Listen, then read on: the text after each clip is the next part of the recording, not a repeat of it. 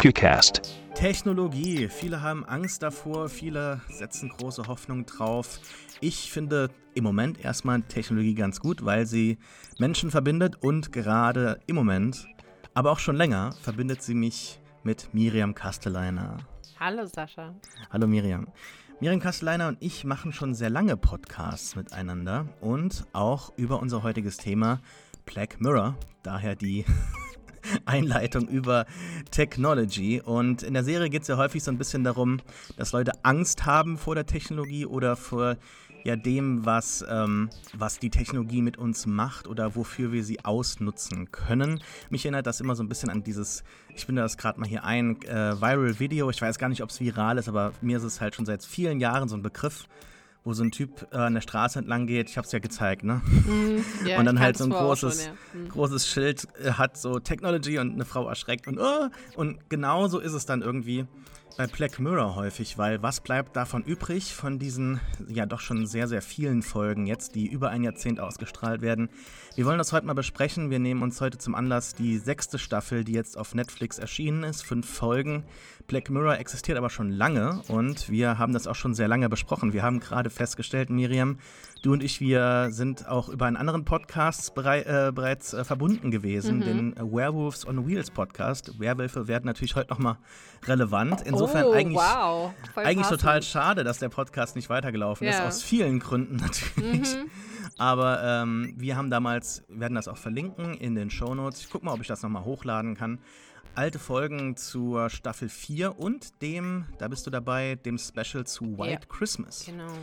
Und wir haben gerade festgestellt, dass wir kaum noch Erinnerungen an die Folge oder die Aufzeichnung ja. haben. Wie geht's dir denn damit? Ich ähm, muss es auch ein bisschen große Schutz, Erinnerungen daran? Ich muss es auch ein bisschen in Schutz nehmen, weil das war 2014, das ist jetzt neun Jahre her. Also man muss auch mal sagen, das so ein, überhaupt vor neun Jahren schon gepodcastet zu haben, finde ich, ist schon so ein kleines Achievement, ehrlicherweise. Wir Und waren der erste deutsche Podcast, also Werewolves on Wheels, yeah. mit Audible-Sponsorship. Ne? Also das mhm. ist heute natürlich bei vielen so ein Staple. Wir ja. waren die Ersten. Ja, also. ja. Und ähm, ja, neun Jahre ist das her. Und ähm, ich habe mir heute noch mal so eine Zusammenfassung der, ähm, des Specials durchgelesen. Und ich habe mich wirklich nur im entferntesten an diese Folge erinnert. Und ich erinnere mich null daran, ähm, dass wir da eine Podcast-Folge zu gemacht haben. Und ich weiß nicht, ob das gut oder schlecht ist, aber zum größten Teil, weil ich mich auch an andere Podcasts erinnere, die wir gemacht haben, sagt das auch ein bisschen was über Black Mirror aus, oder? Also, dass die Folgen ich damals so, ja. so, oh mein Gott waren, dass man dachte, wow, das irgendwie blows my mind. Und heutzutage denkt man so, ja, da war was, aber eigentlich verblasst das dann schon ein bisschen nach all den Jahren. Also ich werde heute wahrscheinlich auch kritisch sein an der, mhm. einen, an der einen oder anderen Stelle und ähm, vielleicht auch zu kritisch, weil du triffst da schon so den richtigen Ton. So einige Sachen bleiben schon hängen. Also ich kann mich jetzt auch nicht mal an den Plot von, von äh, White Christmas erinnern. Da wird, glaube ich, jemand in der Polizeistation befragt oder sowas, aber zwei Sachen, die mir halt hängen geblieben sind, ist einmal, wo diese KI oder auch Menschen dann halt für einen sehr, sehr langen Zeitraum in einer künstlichen Ebene halt Jahre verbringen müssen. Ne? Mhm. Und ähm, also diese Idee der, der Folter und könnte man auch eine künstliche Intelligenz foltern, wenn sie schlau genug ist, um Gefühle zu haben. Und dann halt am Ende, als dann John Hamm rauskommt und ähm, manche Leute nicht mehr sehen kann. Also alles ist, ist geblockt für ihn.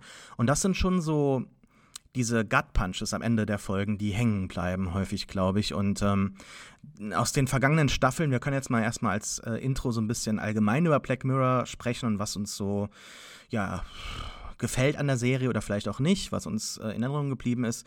Ich finde allgemein, das ist dann immer schon erfolgreich, wenn es so ein so ein Downer-Ende gibt. Ne? Und das ist ja auch ein bisschen so auch das, was ähm, die Serie mit erfolgreich gemacht hat, dass sie halt eben, ja, Technologie befragt, aber ja eigentlich am Ende unsere Beziehung dazu stärker in den Vordergrund rückt und dann halt auf der sozialen Ebene diese Gut Punches halt rausholt, dass halt eben man ja über Technologie eine Person zurückbringen kann, theoretisch, aber es ist halt nicht die Person und wir müssen dann damit klarkommen und dann vielleicht Abschied nehmen, wenn wir uns nicht von, von diesem unnatürlichen Zustand halt äh, weiter, weiter verzaubern lassen wollen oder täuschen lassen wollen.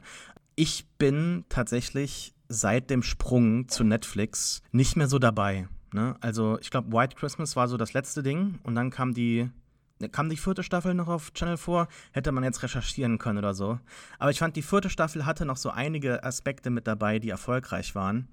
Aber so mit dem großen Erfolg von San Junipero hm. äh, ist, ist bei mir irgendwie was in der Serie, also in der Beziehung zur Serie gebrochen. Ich finde auch so eine gewisse so eine Britishness ist da irgendwie vorhanden gewesen, die auch dann immer weiter aufgeweicht ja. wurde. Mhm. Und ähm, es, ist, es ist da ein bisschen was verloren gegangen, glaube ich. Und ich glaube, jetzt in der aktuellen Staffel merkt man das vielleicht noch am meisten. Aber ja, wie siehst du denn Black Mirror so im Jahr 2023? Weil du bist ja auch von Anfang an dabei. Ich habe mhm. mich noch sehr gut daran erinnern können, dass wir da am Anfang immer alle uns drauf gefreut haben im Podcast, also im Werewolves on Wheels Podcast. Und äh, der dritte im Bunde René hat damals ja auch noch Reviews gehabt auf nerdcore.de und die habe ich auch noch gelesen und mich damals auch so ein bisschen ja, dran ergötzt. So, wow, wir besprechen da so ein Ding, was, was super cool ist, aber noch so ein bisschen Underground. Es ist noch nicht so komplett angekommen. Inzwischen ist es ja so, Black Mirror dient als Schlagwort, ne? Also irgendwie, dass wir so einen Film sehen oder irgendeine eine Sache sehen und sagen, oh, das ist wie eine Black Mirror-Folge oder sowas. Oder das ist wie Stimmt. bei Black Mirror. Stimmt, und, das sagen ähm, Menschen, ne?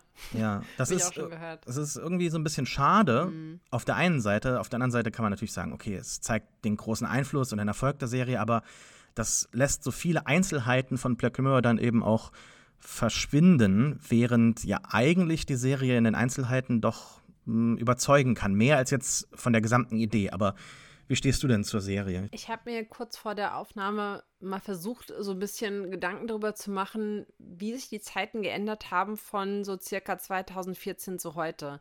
Ich glaube, es war zumindest in Deutschland so um so 2009, 2010, dass die Leute so das erste Mal Facebook entdeckt haben. Ich meine, das gab es ja schon früher, aber in Deutschland kam das ja erst so 2009 an. Und damit so die 2010er Jahre waren so die ersten richtigen, korrigiere mich bitte, wenn das nicht stimmt, so Social Media Jahre, wo das alles so ein bisschen Fahrt aufgenommen hat. Und ich glaube, ja, da, bei den meisten, die auch dann so ähm, hm. iPhones und, und genau. Smartphones generell hatten. Genau, ja. die Smartphones kamen ja was 2012 oder so grob. Auf dem Markt? Nee, schon viel früher. Aber halt 2010 die, die, bis 2012 würde ich sagen, war so der Durchbruch. Also genau, ich hatte ja, so, im Jahr 2010 mhm. so eine Begegnung im Freundeskreis, wo plötzlich auch jemand ein iPhone 4 hatte. Ich hatte da, glaube ich, nur noch ein 3GS zu der Zeit, wo ich auch gedacht habe, oh, der Person hätte ich jetzt aber so ein Smartphone gar nicht zugetraut. Mhm. So, was macht die denn mit einem Smartphone? Wofür braucht die überhaupt eins so in der Hinsicht, weißt du? Ja, genau. Und, äh, und, und da war für mich so der wahrgenommene äh, das, das wahrgenommene Ankommen dieser Technologie im Mainstream, ja. Genau, ich meinte auch eher so im Mainstream, dass man das so 2010, 2012 hat man so langsam, da hatte man das dann irgendwie. Und deswegen 2014 war so der Punkt, dass Leute mehr oder minder nach und nach Smartphones hatten. Sie waren auf den sozialen Netzwerken angemeldet und da, finde ich, war das auch schon so ein Impact, so eine Serie zu sehen, weil dann siehst du, uh, das könnte passieren, wenn wir uns weiter von den sozialen Medien beeinflussen lassen. Und oh, das sind die negativen Seiten, die man gerade in den ersten Jahren noch gar nicht so plakativ auf dem Schirm hatte, wie man das heute irgendwie weiß. Natürlich wusste man, dass das nicht alles äh, super schön und toll ist, aber diese Kritik, die kam ja erst mit den Jahren und Black Mirror war auch eine der großen oder der großen, wie soll ich sagen, also der, der Medieninhalte, der sich so krass damit beschäftigt hat. Und ich glaube, da war der Impact bei mir auch noch mehr, der sagte, oh ja, stimmt, das ist voll krass und es hat noch viel mehr so, einen, so einen Impact gehabt, während heute wissen wir eigentlich teilweise sehr genau und reflektieren mehr darüber, über unseren Medienkonsum, über all die negativen Dinge, die in den Medien stecken, die wir konsumieren und sagen so, ja, weiß ich doch eigentlich. Und deswegen, es ist nicht so ernüchternd, das zu sehen und zu rezipieren, weil man weiß es ja eigentlich schon. Also ich glaube, das ist für mich der große Unterschied, dass man ein bisschen abgehärtet ist heutzutage Tage und ähm, ja, einen das einfach nicht mehr so schockt. Und deshalb ist die Serie auch irgendwie in so einer Überbietungsspirale gefangen, habe ich das Gefühl. Also, dass die Episoden immer größer, immer, immer länger wurden. Das Budget hat sich natürlich auch ein bisschen vergrößert, denke ich. Das sieht man definitiv seit der Übernahme von Netflix. Und ähm, ja, dahinter bleibt aber die Stimme immer gleich, nämlich Charlie Brooker, mit dem ich doch schon irgendwie eine eine innige, einseitige Beziehung gepflegt habe über die Jahre des News oder ähm, Year Swipes, äh, End of Year Review Folgen, ich doch schon immer sehr, sehr gemocht habe. Also Charlie Brooker, großartiger Satiriker, aber ich weiß nicht, ob ich ihn noch so krass als Drehbuchautoren abfeiern würde. Aber auf der anderen Seite hat er ja in diesem Black Mirror-Konzept so viele einzelne Ideen gehabt, die auch irgendwie so einen einzelnen Film verdient hätten. Mhm. Insofern ähm, manchmal ist es auch richtig so, weil die Ideen selbst über die Länge von so einer normalen Fernsehfolge sich nicht komplett halten, aber ähm, andere Sachen wiederum hätte man, glaube ich, auch verlängern können oder rausziehen können. Ähm, in Black Mirror geht es natürlich nicht immer nur um Technologiekritik, sondern gleichzeitig eben auch um Gesellschaftskritik und andere Aspekte. Gibt es denn bei dir eine Folge, die besonders in Erinnerung geblieben ist, weil sie besonders kritisch war oder etwas ganz Besonderes über unser Leben ausgesagt hat? Oder gibt es vielleicht auch Lowlights, wo du gesagt hast, also da weiß ich gar nichts damit anzufangen, dass wir mal so ein bisschen nochmal uns reorientieren können, wie wir zu Black Mirror jetzt, ähm, was so das Konkrete, das Erzählte angeht, so einstellen können? Ich würde nicht sagen, dass es eine konkrete Folge gibt, aber ich finde, das ähm, oder den Aspekt der Bestrafung, der kommt ja auch sehr häufig vor. Also wie Menschen bestraft werden, wie es aussehen kann, wenn in der Zukunft ein Mensch bestraft wird, gefoltert wird, eine KI bestraft wird, über Leute, die irgendwie ähm, irgendwie geblockt werden von anderen oder irgendwo äh, interniert werden, festsitzen. Also das ist ja auch ein Thema, was sehr häufig vorkommt in den Folgen. Und das hat mich irgendwie sehr, ähm, das fand ich sehr beklemmend oder finde ich sehr beklemmend. Dass immer wieder diese, diese Thematik aufgegriffen wird. Auch diese eine Folge, äh, ich glaube, White, White Bear, wo ähm, diese junge Frau irgendwie dann äh, so die Leute sie so, also sie gefoltert und sie dann realisiert, sie hat und sie weiß, sie erinnert sich nicht mehr daran und dann irgendwann realisiert, oh, sie hat was Schlimmes getan dieser, dieser Horror, der sich so da rein, also dieses Gedächtnis auslöschen, was ja auch sehr häufig vorkommt. Also diese Themen haben mich viel krasser irgendwie so bedrückt, wo ich denke, boah, wenn mir das passieren würde, wenn ich jetzt eingesperrt wäre und nicht mehr wüsste und ich nicht mehr reden könnte, ich könnte einen Menschen, der mich blockt, nicht mehr sehen. Und diese, also das finde ich irgendwie alles, das ist für mich so richtig Horror mhm. im Sinne von, was ja. mich beschäftigt hat irgendwie. Ja. Da bin ich total bei dir, weil ich glaube immer, die Szenarien, die am naheliegendsten sind zu unserer Realität, das sind auch die, die am meisten erschrecken und einen wachrütteln, ne? weil man halt wirklich sich denkt, oh, es könnte nicht nur so sein, sondern mhm.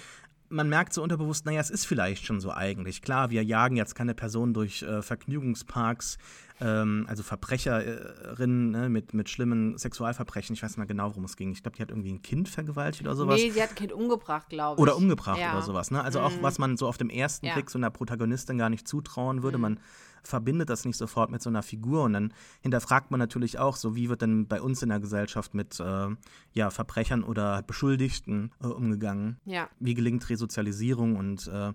wie, wie ist überhaupt jetzt die Frage der Schuld, die ja auch in dieser Staffel auch wieder relativ prägnant wird, wenn es um True Crime in der zweiten Folge geht, aber dazu gleich mehr. Ja. Ähm, noch so zwei an andere Folgen, die immer genannt werden, die aber auch genannt werden müssen, wenn man über Black Mirror spricht, ist, sind, sind glaube ich, uh, Entire History of You. Ne? Also diese mhm. Frage nach, was, was zeichnen wir alles auf, unser Leben. Ne?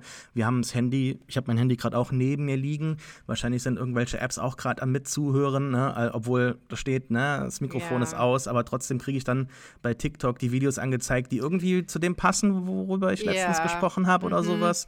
Mhm. Und ähm, Ne, also äh, da wird auch alles mitgezeichnet und wir zeichnen ja auch selbst sehr, sehr viel auf inzwischen. Und ähm, die nächste Ebene ist ja nur dann halt die Technologie, uns, die uns das ermöglicht, ne, äh, noch mehr aufzuzeichnen. Und wir kriegen jetzt das Apple VR.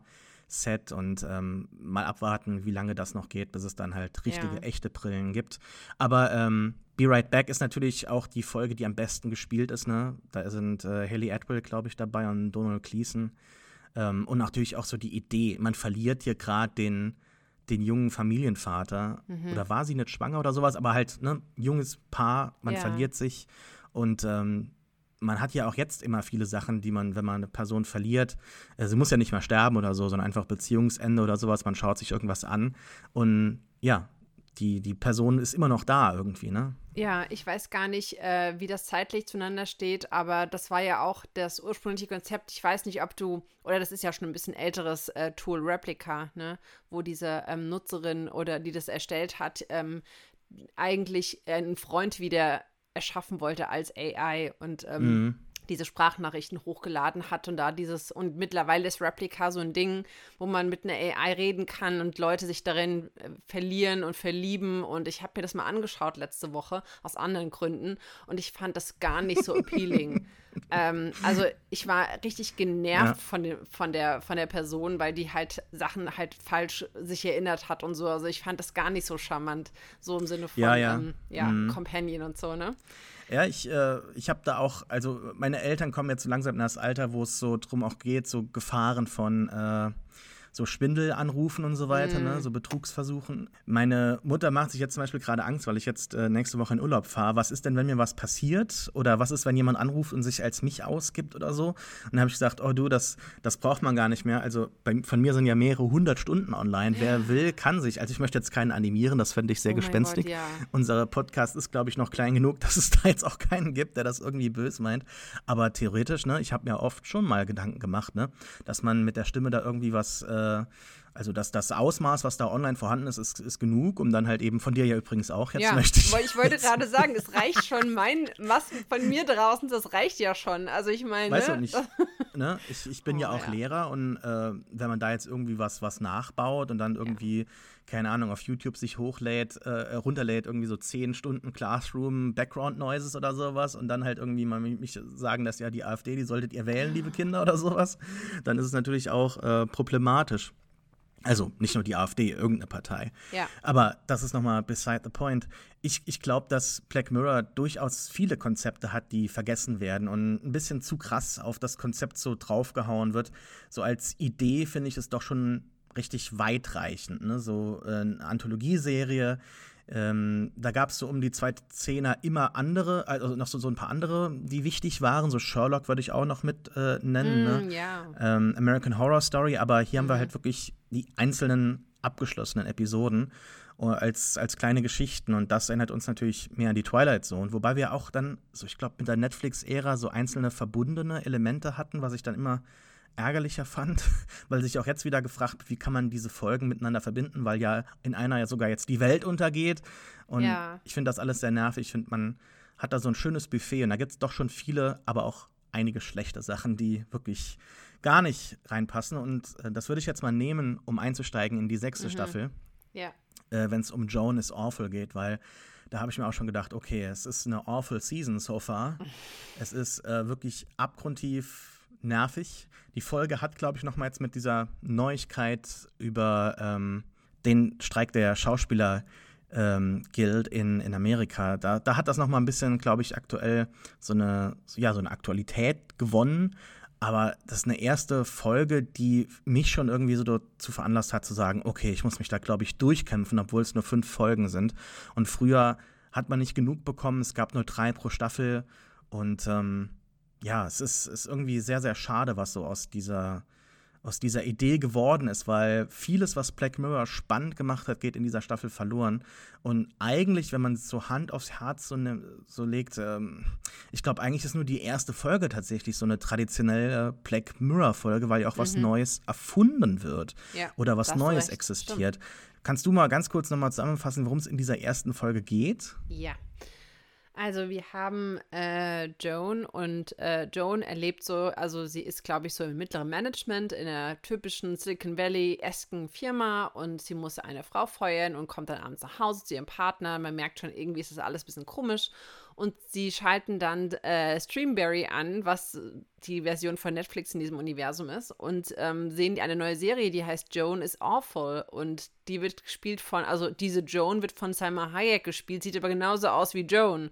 Und sie schaut sich das an und das ist der erste, also der gesamte Tag, den wir schon gesehen haben, äh, nochmal in der Streamberry-Version. Und die, die Serie können alle Leute sehen und ihr Leben ist dann quasi plakativ für alle dargestellt und ähm, ja, damit nimmt das so seinen Lauf, dass sie dann, ja, irgendwie alle Leute sehen, was sie, ähm, also dass sie auch mit ihrem ehemaligen Freund irgendwie, also ihr Partner bekommt das mit, dass sie sich über ihn in der Therapie geäußert hat und so weiter und so fort. Also alles nimmt so seinen Lauf und sie versucht dagegen vorzugehen, aber irgendwie hat sie alle ihre Rechte bei dem Unterschreiben von der äh, von den AGBs quasi hat sie abgetreten. Wobei ich nicht so ganz sicher bin, ob das geht. Aber ähm, ja, ihr Leben quasi. Nee, ihr wird ja versichert, dass es rechtlich in Ordnung genau, ist. Genau, genau, genau. Und ähm, ja, deswegen, ihr Leben wird jetzt quasi televised, sozusagen. Ähm, das ist die Kurzzusammenfassung. mm, ja, du hast den Twist noch nicht äh, verraten, aber zunächst einmal so als äh, ja, Beginn, ähm, als Einstieg, hat dir, das, hat dir das gefallen? Weil ich habe das ultimativ als sehr langweilig empfunden, muss ich ganz ehrlich sagen. Auch nicht so gut gespielt, sehr gehetzt und gleichzeitig aber auch sehr langgezogen. Also ein Freund von mir, der Marco, hat auf, auf Letterbox geschrieben, äh, Charlie Brooker belongs in jail. Und ich dachte so, ja, vielleicht nicht so krass, aber es ist auch jetzt überhaupt nicht gut. Und als dann der Twist kommt, wo man rausfindet, dass auch selbst sie nur eine weitere Ebene von ganz vielen so Matroschka-Puppen-Ebenen mhm. von Realitäten ist, die sich alle so aneinander aufbauen und am Ende dann so ein Happy End ist, wo alles zerstört wird, habe ich mir gedacht, also das ist doch eigentlich wieder so eine ganz vom System, also von Netflix, erlaubte, kontrollierte Kritik so eine ja. performative Revolution, ohne dann was selbst verändern zu müssen. Das finde ich in letzter Zeit ganz häufig so äh, bei, bei vielen so ähm, großen Konzernen, die sich dann halt, also es ist ja sowieso schon immer so gewesen, aber halt ähm, gerade so im Medienbereich erlebt man das, finde ich, immer häufiger, dass da so eine performative Kritik erlaubt wird, um echte revolutionäre Durchbrüche halt zu unterbinden. Mhm. Und das fand ich dann am Ende überhaupt nicht happy. also es war für mich kein Happy End. Ich fand, das ist auch nicht nochmal so undercut durch ähm, irgendeine andere Revelation. Ne? Also da gibt es ja häufig dann bei, bei Black Mirror solche Ideen, wo man dann das am, am Ende kurz das Gefühl hat, okay, hier gibt es ein Happy End, aber dann, oh, nee, doch nicht. Ähm, die Figuren können das vielleicht glauben, aber wir als Zuschauer wissen mehr und gehen dann mit ähm, ja, ganz anderem Blick auf die Dinge raus. Aber also als Folge, die jetzt mh, hm, so Persönlichkeitsrechte kritisiert und das Streaming und das Konsumieren von so immer privateren Details, ja, ich meine, das kann man alles ansprechen, aber das war mir dann irgendwie auch mit diesem ähm, Quantencomputer dann halt am Ende irgendwie zu, zu krass, zu dumm. Also zu so ja. abgefahren, auf den Punkt gebracht. So, es gibt immer mehrere Ebenen und dann kommt noch Michael Sarah mit rein, aber es ist gar nicht Michael Sarah, sondern der Schauspieler hat nur seine Likeness halt äh, geliehen. Puh, also, das sind alles so hingeworfene Bisse, ja. aber die kommen für mich nicht zusammen, so, ne? Ich habe da ein paar Gedanken zu. Zum einen dieser Punkt mit äh, also Schauspieler, die ihr Gesicht irgendwie leihen. Also ich habe gerade in dem, in dem äh, Strike rund um DrehbuchschreiberInnen äh, und SchauspielerInnen habe ich ähm, irgendwie auf Instagram ein Video gesehen von einem Statisten, der gesagt hat, ja, es ist jetzt schon so, dass Statisten ihre Likeness, also ihr Gesicht irgendwie ähm, verkaufen können und dass mhm. das dann computergeneriert für Hintergrundanimationen von anderen Statisten verwendet wird. Und das war mir gar nicht so bewusst. Ich wusste natürlich, dass bei großen Massenszenen, dass Leute da auch animiert werden, dass die nicht alle echt sind, aber dass du wirklich auch von einzelnen DarstellerInnen, die im Hintergrund auftauchen, dass die sogar ihr Gesicht und ihren Körper verkaufen, in dem Sinne, und dann weiter in anderen Filmen, ohne dafür bezahlt zu werden, einfach rein animiert Tag, werden für den können. einen Tag, wo sie gescannt werden. Genau. Ja. Und das war mir nicht so bewusst und da habe ich sofort an, an die Folge gedacht, weil ich dachte, ja, so ist es ja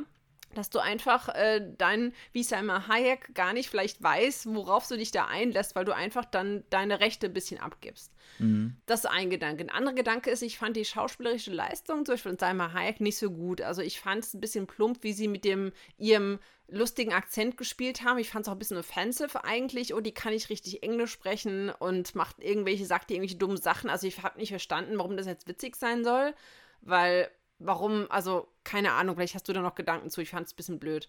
Ähm, und aber ein interessanter Punkt, ich weiß nicht, ob dir das aufgefallen ist, außer dem, dem ähm, Assistenten von ihr, der sie dann am Ende feuert, ihrem, dem, dem Krish, dem äh, Verlobten oder nicht Verlobten, und dem Mac, ihrem Ex, sind eigentlich nur Frauen da unterwegs. Also das ist eigentlich ziemlicher Women-Heavy Cast, also nur von Schauspielerinnen. Und die Männer nehmen eigentlich eine ziemlich nebensächliche Rolle ein. Das dachte ich mir so, hä, wie krass ist das denn, dass da so viele Frauen, auch die, ähm, die Chefin von Streamberry, ihre Assistentin, dann die Reporterin, äh, Frauen überall, die äh, Therapeutin oder Psychiaterin und so weiter. Also es war irgendwie bestimmt bewusst getan und nicht nur durch Zufall so gesetzt. Ähm, das noch und. Was siehst du darin? Zum Beispiel gerade in dem Punkt, also dass das halt so umgedreht ist? In der, zur Realität meinst Ach, du? Ach stimmt, ihre Anwältin war ja auch eine Frau, ne? Ähm, ja, ich weiß nicht, ob das Mediengeschäft schon in, noch ein männergetriebenes Business ist und dass man da einen Kommentar vielleicht setzen wollte, hey, ähm, keine Ahnung, auch wenn, vielleicht, ich weiß nicht, ob man sagen möchte, selbst wenn Frauen hier es alle schmeißen, mhm. ist es genauso scheiße, keine Ahnung. Ich weiß es nicht. Ich habe mir noch keine tiefergehenden Gedanken zugemacht, mir ist das nur aufgefallen. Aber ich habe da jetzt nicht so den einen Punkt rausgelesen, ah, diesen Punkt wollen sie damit machen, sondern das ist mir einfach aufgefallen. Mhm. Es ist ja schon so, dass die Serie da keine allzu große, in dieser Folge jetzt, ähm, Aufmerksamkeit drauf lenkt. Ich glaube, das kann einem auffallen und ich würde dann auch zur gleichen äh, äh, zum gleichen Fazit kommen wie du gerade. Aber mehr ist da, glaube ich, nicht vorhanden. Ich ja. finde es ich finde es aber grundlegend problematisch, dass die Folge gerade so funktioniert, wie du es auch schon so zusammenfasst, dass, dass es mehrere Aspekte gibt, die angesprochen werden, die aber für mich narrativ nie wirklich so zusammenkommen. Also wir haben hier durchaus, wir merken jetzt gerade durch diese Aktualität, äh, ja, Aspekte, die es äh, wert sind, beleuchtet zu werden und hinterfragt zu werden. Es gibt auch gerade einen sehr aktuellen Fall, wo es ähm, einfach um Persönlichkeitsrechte per se geht im Internet.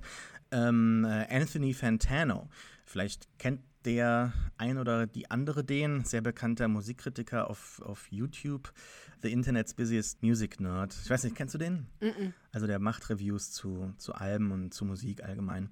Ähm, und der hat bei TikTok auch äh, so ein Meme kreiert, unbeabsichtigterweise, weil bei TikTok ist es ja so, dass man halt, wenn man äh, ein Video erstellt hat, diesen Ton nochmal dann nutzen kann in einem anderen Video. Ne? Mhm. Und ähm, das ist natürlich hinsichtlich der äh, ja, der, der Rechtsansprüche mhm. ein absoluter Albtraum.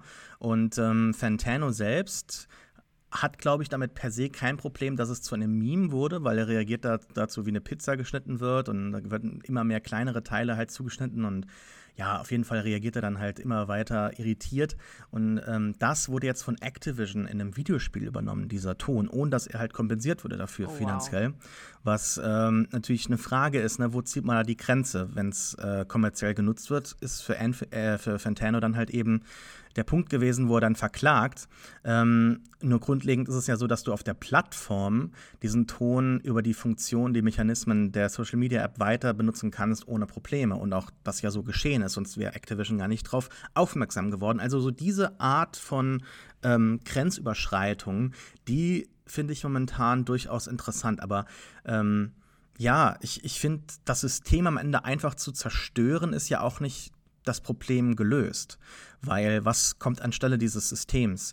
Dann ist Streamberry, ähm, Streamberry ist hier halt kaputt, aber ich meine, es gibt ja wahrscheinlich noch Alternativen in dem Universum und überhaupt so diese, ja, wie bereits eben erwähnt, diese Selbstkritik, die sich Netflix hier so erlaubt, so sich auch ein bisschen auf, auf die Schippe nimmt in der zweiten Folge, ist äh, etwas, das ich als problematisch empfinde. Und, es, und ja. Ja. Und es löst auch das tiefergehende Problem in Anführungszeichen nicht. Also natürlich löst es das Problem, dass äh, Jones Leben nicht weiter irgendwie dadurch ähm, äh, kannibalisiert und für die Massen aufbereitet wird. Aber das eigentliche Problem, was ja auch darin steckt, was wir auch sehen, als sie dann zeigt, hier, wir können jedem das bieten, was er oder sie möchte, ist ja diese äh, Abwendung vom, vom Mainstream und die Hyperindividualisierung von, ähm, von, von Content. Von Content. Ich meine, wenn ich in meinen Netflix-Account gehe und in den meines Freundes gehe, was ich da sehe, natürlich ist es ein bisschen anders, aber das ist so krass, dass ich nicht mal beim Scrollen die gleichen Bilder sehe und dass ich mir Serien angezeigt werden, die alle ähnlich sind, die einen ähnlichen Content haben, die sich vielleicht unterscheiden mit, oh, hier hast du einen männlichen schwulen Protagonisten, hier hast du eine weibliche schwarze Protagonistin, hier hast du eine weiße jüngere Protagonistin und alle durchleben ähnliche Geschichten, also dass dir zugeschnitten wird, als wer identifiziere ich mich und was für eine Art von Geschichte möchte ich sehen. Also ich kann die gleiche Geschichte, kann ich in drei verschiedenen Flavors sehen und es ist fast immer, bis auf ein paar Parameter, ist es sehr ähnlich. Und ich finde mhm. das krass, dass du halt wirklich dieses, was du eigentlich sehen willst, es gibt es schon. Wenn du dir irgendwie aussuchen könntest, ich möchte eine Serie mit dem und dem Inhalt und ein paar Sachen nennst, ich bin mir sicher, es gibt was dazu. Und das ist halt so krass. Und Ja. das, es ändert sich ja auch nicht dadurch, dass du irgendwie einen Quantencomputer äh, zerstörst. Das Problem haben wir ja weiterhin, dass du nicht mehr diesen Mainstream hast wie früher, als wir irgendwie von der Schule gekommen sind, haben alle keine Ahnung, die Simpsons oder irgendwas im Fernsehen geschaut. Und man hat später im Schulhof drüber gesprochen. Und ich weiß nicht, ob du das gemacht hast, aber das ist jetzt nur als Sinnbild dafür, dass man das früher ja gemacht hat. Ja, ja. Jetzt, jetzt redest du halt vielleicht über Influencer und TikTok-Videos, aber das wird immer weiter versprengt und ich bin mir sicher, in 10 bis 20 Jahren kannst du nicht mal über gemeinsame Memes oder irgendwelche Videos sprechen, weil du so einen eigenen Content in so einer Bubble drin bist, dass du nicht mal das kennst, was vielleicht dein Sitznachbar, deine Sitznachbarin anschaut, weil du einfach Ja. so tief drin bist. Noch ist es nicht so consumerfreundlich gemacht worden, aber es ist eigentlich nur noch eine Frage der Zeit. Ein gemeinsamer Freund von uns oder Internetbekannter, Christian Schiffer, hat sich mit Deepfake-Technologie ähm, auf diverse virale Clips äh, faken lassen, ne? also draufkleben lassen. Und das ist schon relativ ähm, überzeugend. Man braucht natürlich sehr, sehr viele Bilder, also eine große Datenmenge, um das irgendwie überzeugend dann halt animieren zu können. Und ich glaube, dass das immer weiter ähm, ja, äh, so konsumerfreundlicher wird. Ne? Also, dass es irgendwann eine, eine App dafür gibt. Und so die richtige Explosion von so krassen Szenen, wo man einfach ein Video von einem Typen macht auf dem Schulhof, den man gar nicht mag und den in irgendwie ein Video reinsteckt von einem oder sich selbst irgendwie als, als Iron Man dann halt äh, in, einem, in einem Film darstellen lassen, das ist, glaube ich, ein paar Jahre noch entfernt, aber das wird kommen. Und ähm, ich würde noch mal sagen, es hat sich noch einiges verändert, nicht nur in unserem Medien, in unserem Medienkonsum, sondern auch in unserer Bereitschaft, sich damit auseinanderzusetzen oder auch sich selbst als Content anzubieten. Ähm, ich habe einen Freund in Amerika, der hat eine Schwester. Und die ist sehr erfolgreich, sehr bekannt geworden letztes Jahr auf TikTok. Also die ist schon länger auf Social Media unterwegs, kannte die auch und habe das so parallel miterfolgt, äh, mitverfolgt, wie sie ihren Erfolg so langsam bekam und ähm, wie sie so von einem relativ normalen, sag ich mal, Social Media Account hingegangen ist zu wirklich der ja, Contentialisierung, sag ich Mhm. mal, von, von jedem Aspekt in ihrem Leben. Also hauptsächlich halt auch eben eine Beziehung ging zu Ende, sie war Single und dann ihr Single-Leben halt so online gestellt hat mit Chats, äh, also die sie halt kopiert hat oder Auszügen, das zu Memes umgewandelt hat und dann irgendwann auch dazu übergegangen ist, weil sie so viel täglich auch gepostet hat, gesagt hat, heute dieser Tag, was ich heute gemacht habe, ist eine Episode und wir haben unterschiedliche Staffeln, weil dann irgendwie was Neues passiert ist und wenn du dann auf das Profil aufklickst, dann sind dann ganze Stories zu Episoden zusammengefasst und das hat mir auch so ein bisschen gezeigt, so okay, Wow. ich bin auch ein bisschen raus so aus dieser, also ich, ich glaube, das ist auch natürlich jetzt kein, kein Ding, was so jeder macht. Ich will es auch jetzt nicht zu einem Generationending irgendwie zu redu reduzieren, aber das war schon eine Bereitschaft, äh, sich da so anzubieten, die mir bei selbst Millennials noch nicht so geläufig ist. Aber ich, wie gesagt, ich möchte es jetzt nicht nur aufs Alter so runterschrauben, aber das war sowas, wo ich auch gedacht habe, naja, in Ordnung, die Zeiten ändern sich wirklich. Ähm, kommen wir mal zu Folge 2 vielleicht. Lock Henry, zwei Yes. Personen, ein Pärchen, Mann und Frau, fahren nach Schottland, in die Heimat, zu Lock Henry. Und äh, der Ort ist gar nicht so gut besucht, obwohl die Landschaft wunderschön ist. Warst du schon mal in Schottland? Yes.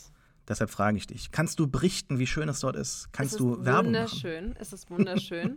und ähm, deswegen habe ich mir gedacht, als die gesagt haben, ja, es kommt aber keiner her, Mhm. es ist ein bisschen an den Haaren herbeigezogen, weil selbst ähm, bei der Story, wenn es so eine creepy Story ist und so, ähm, Das habe ich mir auch gedacht. selbst genau, dann ja. würde jemand, wenn es so schön ist, würden Leute da hinfahren, würden es als Geheimtipp handeln, weil Schottland ist so fucking schön einfach und ähm, ich könnte immer wieder hinfahren und da würde jeder, also das ist ein bisschen, wo ich dachte, okay, ich glaube das jetzt mal, obwohl das nicht ganz realistisch ist. Ja, und, aber, und an- auch, ja. selbst wenn es so ein, so ein, so, so ein True Crime-Ding wäre, äh, da gibt es ja bei uns auch im wahren Leben Orte, wo Leute ständig hinfahren. Ja. Also selbst bei mir hier im, im Saarland, am Arsch der Welt, ja, gibt es im, im Sommer so einzelne Orte, wenn du da nachts hinfährst, da, da komm, läufst du eigentlich so anderen Jugendgruppen über den Weg, ja, weil du kurz, ah, hallo sagst, okay, ihr geht auch hier hin, wollte ich auch erschrecken lassen, okay, alles klar. Also selbst solche Orte sind bei Nacht irgendwie Mhm. gut besucht. Also das kann ich mir gar nicht vorstellen, dass da niemand hinkommen würde, wenn es tatsächlich so ein riesiger Fall dort gewesen Ja. wäre. Also das finde ich, finde ich unglaubwürdig. Ich fand es ne? unglaubwürdig und an dem Punkt, weil du ähm, am Anfang gesagt hast, dass früher Black Mirror so eine Britishness hatte. Selbst jetzt, da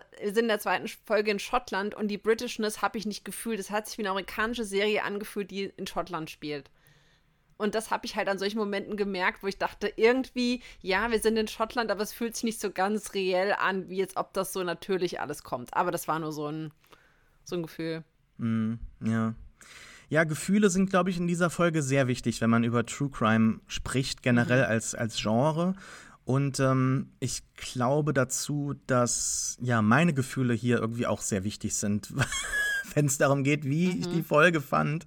Denn so per se ist da eigentlich jetzt nichts schlecht an der Folge. Die ist gut gedreht und gut geschrieben, aber ich, ich tue mir mit dem True Crime sehr schwierig. Ich finde, äh, das ist ein ultimativ auf Exploitation ausgelegtes Genre und ich hasse es. Es ist vielleicht zu stark zu sagen, ich hasse es, aber ich verabscheue es teilweise doch sehr stark, weil immer dort vernachlässigt wird, dass es sich halt eben nicht um ein Spiel handelt, sondern um das Leben von echten Personen, die gelitten haben, verstorben sind oder tatsächlich eben auch äh, schuldig gesprochen worden sind oder noch beschuldigt werden.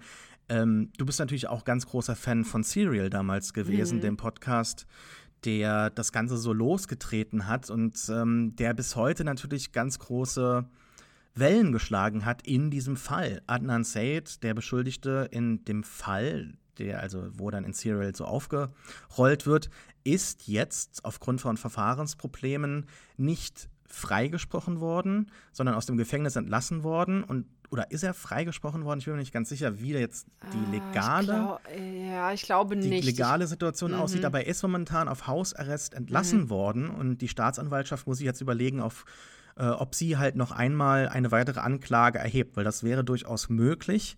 Ähm, und äh, Sarah Koenig, die damals das moderiert hat oder auch ähm, ja mit als, als Chefredakteurin halt mitgeschrieben hat, ähm, hat auch in diversen Interviews immer wieder darauf hingewiesen, es ging ihr nicht darum, äh, jetzt zu sagen, ob Adnan Sayed schuldig ist oder nicht, sondern hinzuweisen, dass es in der Timeline des Falls und den Beweisen durchaus ernsthafte Probleme gab. Und man solle halt eben die Frage der Schuld von Adnan oder der Unschuld beiseite schieben, um herauszufinden, ob unser System dann tatsächlich so funktionieren sollte. Also es war im Prinzip ein, eine Kritik am System oder der Methode der Staatsanwaltschaft, in diesem Fall aber auch in vielleicht anderen Fällen. Nur, das hat natürlich niemand getan. Jeder hat sich die Frage gestellt, ist Adnan schuldig oder nicht, mhm. nicht schuldig?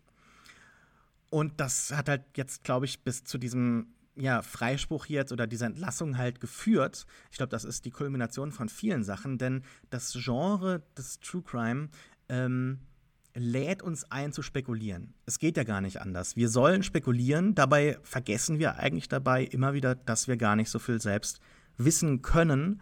Äh, wir sind nur Beobachter und offensichtlich können wir nicht der Wahrheit ultimativ halt ähm, näher kommen als das, was wir uns, äh, was wir sehen. Und ähm, wir können da vielleicht unsere eigenen Schlüsse draus ziehen, aber die sollten wir halt nicht dann halt so geltend machen und, und es auch nicht so irgendwie so fühlen, als ob wir in eine Position kommen, wo wir das dürfen. Und das finde ich immer wieder sehr, sehr schwierig, weil ich habe grundlegend so kein Problem damit, jetzt, wenn jemand das gerne hört. Und ich glaube auch viele Frauen hören das gerne, mhm. weil ähm, da gibt es ja auch so ein bisschen so psychologisch so darum, bei Horror generell, dass man halt Horror als Entertainment hat, ne, als Grenzerfahrung ja. im Safe Space und hier halt auch viele Frauen oftmals natürlich viele berechtigte Ängste haben, die man hier nochmal so hinterfragen kann, wie hätte ich da reagiert, auf was muss ich vielleicht aufpassen und das auf so einer gewissen Ebene, aber auch eben nicht nur rein konsumieren als Information, sondern als, als Entertainment. Und das finde ich wiederum sehr, sehr schwierig. Wie stehst du denn zu True Crime? Bist du ein großer Fan? Hast du irgendwelche Tipps im Genre, die ich vergessen habe? Oder ähm, siehst du es genauso negativ wie ich? Nach der Einleitung hast du eigentlich schon sehr viele der Talking Points auch erwähnt, die ich erwähnen wollte. Ähm, ich bin ein großer True Crime-Fan. Ähm, und ich glaube, es gibt wahrscheinlich kaum eine Doku auf Netflix, die ich nicht geschaut habe. Ach, krass. Ja, okay. wirklich. Ich habe die wirklich alle, alle, alle geguckt. Es gibt Ausnahmen tatsächlich, ähm, bei denen selbst ich die Grenze ziehe. Also Jeffrey Dahmer zum Beispiel habe ich mir nicht angeschaut, weil ich das, das war für mich so, so eine Serie, wo ich dachte, da geht es sehr um die Stilisierung und ähm, eines Massenmörders, der halt gefeiert wird und es geht nicht so sehr um die Opfer. Und es wurde ja auch stark kritisiert, dass die, ähm, dass die äh, Darstellung sehr einseitig ist und dass man nicht auf die Opfer und die Familien der Opfer, die eigentlich auch nicht wollten, dass ihre ähm, dass ihre Familienangehörigen da thematisiert und gezeigt werden, dass sie vor Gericht äh, gezeigt werden oder äh, nachgestellt werden. Also das war ja ein großes, großes Ding und das hat mich auch irgendwie bewegt und ich dachte mir so, nee, ich möchte mir das nicht angucken. Aber ähm, würde das dich moralisch irgendwie glücklicher stimmen, wenn die Opfer im Vordergrund stehen? Also ist das so eine Notwendigkeit im hm. Genre für dich? Nee, das kommt drauf an. Also ich, ich ähm, kommt auch drauf an. Also es kommt wirklich drauf an, auf den einzelnen Fall, auf die Darstellung. Ich kann das so pauschal jetzt nicht sagen. Mhm. Aber ähm, klar, damals bei Serial war das natürlich schon so ein bisschen der Kick, anhand der, der Daten und der Gespräche vielleicht zu überlegen, könnte er es gewesen sein oder nicht. Aber die meisten Sachen, die ich tatsächlich mir anhöre, sind vielleicht Geschichten, in denen es gar nicht so sehr darum geht, wer war es jetzt oder war es die Person, sondern es wird einfach erzählt, was passiert ist. Und ähm, die Geschichte an sich ist dann spannend und dann trifft auch wirklich das zu, was du gesagt hast, dieses, wie hätte ich reagiert, ähm, was hätte ich getan oder wie kann ich, wenn mir in Zukunft sowas passieren sollte, wie kann ich besser vorbereitet sein, weil man natürlich auch als Frau sehr viele Dinge darüber lernt, ah, in so Situationen kann das so und so passieren. Okay, wenn das mir passieren sollte, dann werde ich nicht so reagieren wie die Person, die dann gestorben ist. Das ist eigentlich ziemlich traurig, äh, darüber nachzudenken, weil ähm, ich habe ach, das ist so auch so ein, so ein Soundbite, so ein super, super altes Oprah-Soundbite, glaube ich. Wo so ein Typ erzählt, das Schlimmste, was Männern passieren kann, ist, dass sie sich in den Augen von Frauen äh, verarscht fühlen. Das Schlimmste, was einer Frau passieren kann, ist, dass sie einfach stirbt und dass sie ermordet wird. Also, dass Frauen einfach grundsätzlich. So bei Dates meinst du oder so? Genau. Ähm, dass sie, dass sie ähm, Frauen halt immer die Angst haben, dass sie, dass sie sterben können oder sterben könnten. Und mhm. auch so Situationen wie, dass Frauen, äh, wenn sie nachts in der Tiefgarage sind und sie würden am, ähm, an einem Aufzug stehen oder ist ein Mann, dass sie dann mhm. der Angst nicht äh, nachgeben, sondern dass sie denken, sie wollen dem Mann kein schlechtes Gefühl geben, weil sie nicht in den Aufzug mit ihm gehen, weil er dann denken könnte, dass sie Angst haben, sie wollen nicht, dass er das denkt und deswegen gehen sie damit in den, weißt du, so verquere Dinge denken Frauen sich und aus dem Grund gibt mir True Crime so ein bisschen den Safe Space, den du nanntest, aber auch dieses sich besser wappnen können für Situationen in der Zukunft. Ähm, aber ich sehe das durchaus moralisch und das möchte ich auf andere nicht, äh, nicht äh, auflegen. Aber für mich den Punkt, wenn äh, Massenmörder gefeiert werden oder auch Leute so äh, Memorabilia sich kaufen oder dieses, also ich finde das, das finde ich irgendwie, I don't know, das ist irgendwie sehr komisch und da bin ich auch nicht so ein Fan von. Also ich würde jetzt nicht sagen, ich bin ein Fan von irgendeinem Massenmörder, what the fuck, also nein. Äh, ich finde einige Fälle interessant.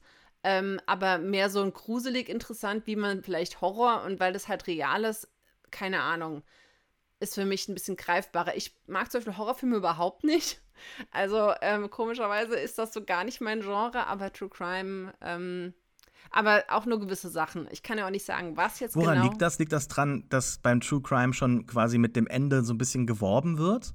Also so der Typ ist hinter hinter Schloss und Gitter und da ist alles vorbei und es, es geht quasi gut aus. Und beim Horror erlebst du so den, den Film noch so so selbst mit? Liegt es daran vielleicht so ein bisschen? Vielleicht, aber beim Horror ist es auch oft, dass es um übernatürliche Dinge geht und ah. das sind ja auch Dinge, die dann so transzendent sind, dass sie theoretisch die auch passieren könnten. Also es ist ja nicht so, dass am Ende ein Dämon oder ein Geist in, in, äh, irgendwie in Handschellen gelegt und abgeführt wird, so das Problem ist gelöst, sondern es ist ja oft so, okay, das ist gebannt, aber oft so ein bisschen offen, sodass man sich die ähm, Tür für ein Sequel offen hält. Und mhm. theoretisch könnte, wenn ich jetzt an Geister glauben würde und, und mich das beschäftigen würde nach so einem Film, könnte ich denken, Geist könnte mir auch hier in meiner Wohnung äh, begegnen oder auf der Straße oder wenn ich im Wald bin, wenn ich Angst vor sowas hätte jetzt, ne? Ähm, ja. Und wenn es um einen realen Mörder geht, der dann festgenommen ist, weiß ich dann bei True Crime, okay, der kann mich jetzt nicht bedrohen. Aber mhm. das ist vielleicht so subtil, ich versuche das jetzt auch nur irgendwie so mir selbst zu erklären, aber dass es daran liegen könnte.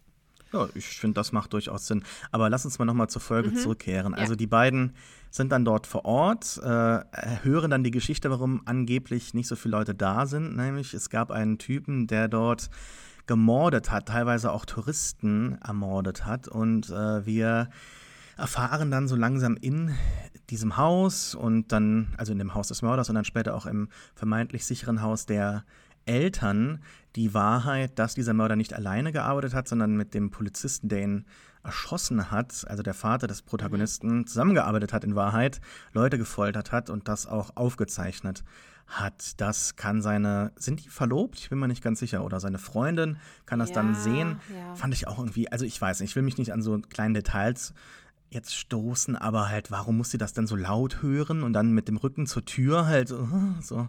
Auf jeden ja. Fall, die Mutter findet dann halt die Beweise, äh, jagt die Freundin, die stürzt in einem äh, Bach, schlägt sich den Kopf auf und ertrinkt. Die Mutter erkennt, dass ja sie überführt wurde und merkt auch, glaube ich, so ein bisschen jetzt im Alter, sie hat vielleicht doch irgendwas, wo sie sich äh, sühnen könnte für. Und ähm, ja, sie entscheidet sich dann selbst umzubringen. Der Sohn, der überlebt ohne Mutter und ohne Freundin, entscheidet sich daraus dann den Hook zu machen. Denn das ist ja auch was, wo er seine Freundin so gesagt hat, so ein bisschen. Ähm, ja, auch wieder selbstkritisch aus, aus Sicht von Netflix. Wobei ich halt, ich, ich frage mich halt, Charlie Brooker schreibt für Netflix und kritisiert Netflix. Und ähm, finanziert ihn aber auch gleichzeitig seit vielen Jahren. Ist das so eine Selbstkritik? Ist das dann, steht das überhaupt noch alleine? Kann das alleine stehen für, äh, für Brokers Aussage oder muss man das notwendigerweise sofort mit Netflix auch verbinden, als so äh, sich seiner selbst bewusst wenn sie das so auf, äh, ausstrahlen. Also ich finde das, find das schwierig voneinander zu trennen, weil eigentlich finde ich die Aussage von Brooker durchaus unterstützenswert, aber dann wiederum, wie das dann am Ende dann auch mit so einem BAFTA nochmal ironisch versehen wird und dann auf Streamberry dann halt ausgestrahlt wird. Weiß ich nicht, ob das am Ende so ein Punkt ist, der gut stehen bleiben kann, weil der Typ, der sich dann halt eben selbst, also sein Leid dann selbst ausbeutet und dann irgendwie noch traurig ist, der ist mir relativ egal. Also das Ende hat bei mir dann gar nicht so den Gut Punch gehabt, den es haben wollte. War das erfolgreich bei dir? Hast du, hast du dich schlecht gefühlt für den so oder? War es dir auch egal. Für ihn habe ich mich jetzt vielleicht nicht schlecht gefühlt, weil generell war er für mich ja nicht der sympathischste, wo ich jetzt mit so gefiebert hätte die ganze Zeit. Aber natürlich ist es dann. Aber für wen hast du denn dann mitgefiebert? Weil die Freundin mhm. ist ja mhm. genauso. Die war, die war mega unsympathisch. Also ja. ich weiß nicht, ob die so ge geplant war. Aber was du eben gesagt hast, wie kann es immer sein, dass Menschen in Serien oder Filmen so Re Revealing Material sichten, das immer super laut machen, immer mit dem mit einer offenen offenen Tür am besten noch und dass sie danach nicht irgendwie die Kontenance haben, so zu tun, als hätten sie das nicht gesehen, dass man da nicht einfach am Tisch sitzt, eine normale Unterhaltung und die einfach danach irgendwie so, so die, die konnte ja, es ist ja alles aus ihrem Gesicht gefallen und oh, ich muss ins Badezimmer. Ist das gerade dein Coming Out als Soziopath? Come on, also es ist doch irgendwie, also man hat doch, ich meine, auf, ja, dem nee, Level, auf dem Level nicht, aber man hat ja, doch ja. mal Informationen über eine Person gefunden, wo man dachte, äh, man hat dann für einen Moment irgendwas mhm. trotzdem überspielt. Das kriegt doch man hin. Und gerade bei sowas ist es doch lebenswichtig, dass man dann nicht irgendwie äh, sich äh, bloßstellt und dann angegriffen wird von dieser, von dieser Frau. Und dann, Ah, und dann, da wären wir ja auch wieder bei so einem und, oh äh, Problem, das häufig angesprochen wird durch den Feminismus, dieses Masking, ne, dass man halt häufig seine wahren Emotionen oder Reaktionen halt einfach dann auch äh, maskieren muss, in äh, Angst, dass jetzt etwas anderes passiert oder dass, dass, dass der andere, dass das Gegenüber halt gewalttätig wird. Ne? Also gerade Frauen müsste man das hier vielleicht dann in so einer in dem Situation Fall hast noch du recht. Ja, das können Frauen, ja, müssten die eigentlich sehr gut können. Zusprechen können. Ja, ja, ja. Und deswegen, also ich fand sie sehr unsympathisch und äh, den Typen, der war mir auch, also der war so ein bisschen, ich konnte nicht so ganz irgendwie. Er hat sich ja so da reinreden lassen in die Geschichte und dann hat das wahrscheinlich gemacht, um ihr den Gefallen zu tun, weil sie ja verstorben ist und er wahrscheinlich ihr das so als Gedenken, so habe ich das verstanden. Aber ich dachte mhm. mir so, ja, Dude, also irgendwie keine Ahnung. Ähm, und dann sind alle Leute im Dorf mega happy, so, hey, jetzt kommen wieder Leute. Aber ja, also das Ende hat mich auch so ein bisschen, wo ich dachte, na, ein bisschen zurückgelassen, naja. Hm. Wie hast du denn die Folgen gesehen? Alle in einem Stück? Äh, ich habe die ähm, ersten beiden geschaut, dann drei und vier und dann nochmal fünf. Also ich glaube, ich habe immer mhm. so zwei am zusammengeschaut. Weil ja. ich habe die ersten drei gesehen. Mhm und habe danach Schluss gemacht. Weil die dritte Folge für mich so ein unfassbarer Tiefpunkt war. Ähm, nicht nur jetzt als einzelne Folge, sondern auch als so Abfolge von halt drei Folgen, wo ich gedacht habe, was, was passiert denn hier gerade? Denn in dieser Staffel, die nur fünf Folgen hat, haben wir drei Folgen ohne Science-Fiction-Prämisse. Lock Henry war die erste, aber eben nicht die letzte. Und zwei davon spielen in der Vergangenheit. Ich finde das jetzt eigentlich gar nicht so problematisch, aber das macht natürlich auch viele Innovationen, die wir uns äh, gerne wünschen bei der Serie, um halt eben spannende Fragen zu stellen, mhm. unmöglich. Und jetzt kommen wir zur Folge, die durchaus eine Innovation bereithält, die aber in keinster Weise in der Folge 3, Beyond the Sea, hinterfragt oder erklärt wird. Und ähm, nur so dient, um ja, so eine Idee abzubilden, die Charlie Brooker halt wohl scheinbar im Lockdown hatte. In Beyond the Sea geht es um zwei Männer, die an Bord einer Weltallmission unterwegs sind, sechs Jahre lang an Bord des Raumschiffs sind ihre wahren Körper. Und bereits am Anfang der Folge mit einem, bei einem brutalen Mord erleben wir eben diesen Reveal, dass die Körper auf der Erde nicht real sind, sondern ich weiß es gar nicht, war das ähm, so Blade Runner-mäßig, so Androiden oder waren das, ich, waren das schon Roboter? Es ist Blut ja, rausgekommen, oder? Oder nee, es war kein nee. Blut. Das ich, war ja noch so ein Reveal, so ja ich könnte nicht, nicht sagen, aber irgendwas, so Replikanten, Androiden, Cyborgs, ja. irgendwas. Also Blade Runner-mäßig, so. Mm, ich glaube schon. Und ähm, ja, ich, ich überlasse dir mal das Wort, bevor ich wieder so alles vorwegnehme und an Punkten erwähne, aber ich kann nur sagen, nach dieser Folge habe ich ausgemacht und habe jetzt bis heute, wo wir aufnehmen, nicht mehr weitergeguckt und diese Staffel wirklich abgefrühstückt. Ähm, ich hatte auch sehr, sehr, ein sehr, sehr vernichtendes äh, Urteil bezüglich der Staffel in, in, einem anderen Podcast der Kulturindustrie. Vor ein paar Wochen haben wir da schon drüber gesprochen gehabt und ich fand es wirklich, ich fand es wirklich schändlich, was hier gezeigt wird. Da sind schon einige Aspekte da, über die wir jetzt reden können. Aber gerade das Ende dieser Folge hat mich dazu veranlasst, wirklich zu sagen, okay, weißt du was? Ich habe jetzt mal keine Lust mehr auf Black Mirror. Mhm. Also, wir klammern, ups, mein Kabel hier. Also, wir klammern ähm, mal das Ende aus, weil beim Ende stimme ich dir zu. Allerdings, als ich angefangen habe, die Folge zu schauen, ist mir als allererstes aufgefallen, dass Josh Hartnett in der Folge mitspielt. Und was du vielleicht weißt oder nicht weißt, das ist ja eine meiner absoluten Favorite Teenage Heartthrobs war. Also ich war absolut verknallt in Josh Hartnett für viele, viele Jahre. Warst du schon in Oppenheimer? Nein. Ja, in Oppenheimer ist er auch relativ prominent. Von, was so die Nebencharaktere angeht, ist er doch schon relativ prominent vertreten. Wir erleben gerade die Hardnet Naissance oder so. ja, muss man überlegen, wie ja, das also ich, es ist ein guter machen. Typ. Um, ähm, anyway, also, wie gesagt, ich habe mich super gefreut, ihn zu sehen. Ähm, dann ähm, hat dieses Retro-Feeling mir am Anfang mit der Musik und dem ganzen Flair super gut gefallen. Ich dachte so, okay, schauen wir mal, so dieses äh, Alternate äh, Space, whatever, könnte ganz interessant sein. Ähm, ich habe mich natürlich auch so ein bisschen gefragt, äh, darüber hatten wir auch schon mal kurz gesprochen, warum sie denn die äh, Replikanten auf der Erde haben und die richtigen Körper im Weltall, warum das nicht irgendwie geswitcht ist, weil das auch so ein bisschen okay. Ähm, dann was leider passiert ist, ist, dass dieser Kult auftaucht, äh, diese Kultisten, die ja von äh, diesem Kappa, diesem Typen ähm, angeführt werden und man wird überhaupt nicht informiert, wer sind diese Menschen, was wollen diese Menschen, sind die nur religiöse äh, Faschisten, Fana Fanatiker, man weiß es nicht. Sie bringen die ganze Familie um, okay. Ähm, das steht einfach so im Raum und wird dann auch einfach so als gegeben hingenommen. Dann haben wir diesen gebrochenen, äh, wie heißt der, David. Ähm, und dann wird dieses Ganze mit, okay, ähm, er ist ja der supergeile Hero-Typ, der zeichnen und malen kann und der französische Musik hört und Cliff, der eher so ein bisschen der Verschrobene ist, okay, es ist sehr plakativ, das sind zwei unterschiedliche Männer, fein. Ähm, und dann bahnt sich ja diese Liebesbeziehung an. Und erst dachte ich so, also als quasi er im Körper von Cliff dann zu Cliffs Frau einmal die Woche darf, um dann da zu malen und sich wieder irgendwie auf der Erde äh, zu fühlen, weil sein Körper ja auch umgebracht wurde dachte ich erst so, ha, mal gucken, ich bin gespannt, welchen Twist die noch einbauen. Ähm, und habe so versucht abzusehen, was passieren könnte, weil ich natürlich dachte, es muss was Black Mirror-eskes passieren, dass irgendwie so ein fieser Twist kommt. Aber diesen Twist, der dann kam, habe ich dann echt nicht gesehen, weil den fand ich fast schon ein bisschen frech und ein bisschen plump. ähm, dass er einfach dann sich an die Frau so ranschmiegt und denkt, er kann die jetzt einfach bezirzen. Und ich dachte mir, die geht drauf ein. Und dann sagt sie so, nee, sie hat da keinen Bock drauf. Und er ist dann so gekränkt in seinem männlichen Ego, dass er denkt, okay, weißt du was, irgendwie. Ähm, und das ist ja der Punkt. Er ist nicht mal wahrscheinlich sauer auf sie, sondern sauer eher auf Cliff, dass er was hat, was er nicht mehr hat. Also er hat keine Familie mehr. Cliff hat das tolle Haus und die Familie. Und so, äh, wenn du das nicht hast, dann nehme ich dir deins auch weg. Und das war so richtig plump.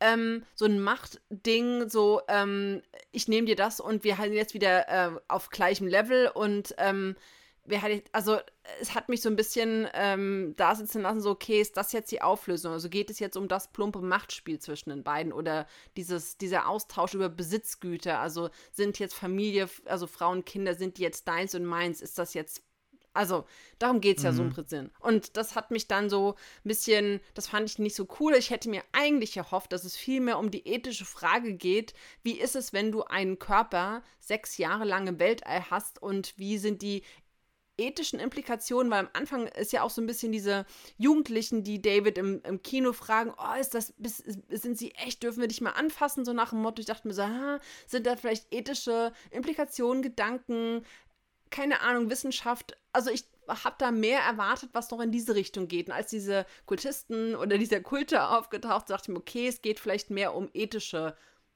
äh, Beweggründe oder Gedanken zu diesem zu diesem mhm. Thema, aber da ging es ja gar nicht drum. Und das hat mich eigentlich enttäuscht, wobei die Folge an sich, auch die, die Musik und die Farben und das ganze Flair hat mich schon abgeholt. Nur das Ende hat mich dann irgendwie so, wo ich dachte, okay, das ist mir jetzt ein bisschen plump.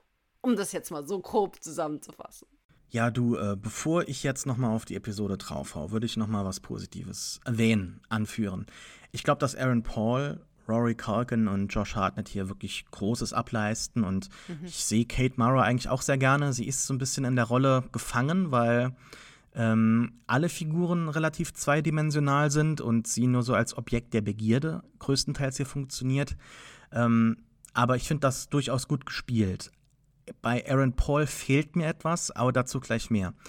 Ich mag grundsätzlich so ein Alternate History, Alternate Reality Approach aber es kann eben nicht nur bei den Rahmenbedingungen, die hier vorgestellt werden, bleiben. Es muss einfach mehr an Kontext äh, kommen. Also es fehlt ja ganz viel an der Politik dieser Welt. Also befinden wir uns in einem Space Race? Sind wir im Space Age oder haben wir hier schon alles hinter uns gelassen und diese Mission dient jetzt der reinen Erforschung und ähm, überhaupt, was ist das, dieses Mission Briefing? Worum geht es denn bei dieser Mission? Warum sind die denn da sechs Jahre unterwegs? Fliegen die zu einem Planeten? Versuchen die irgendwas anderes zu machen?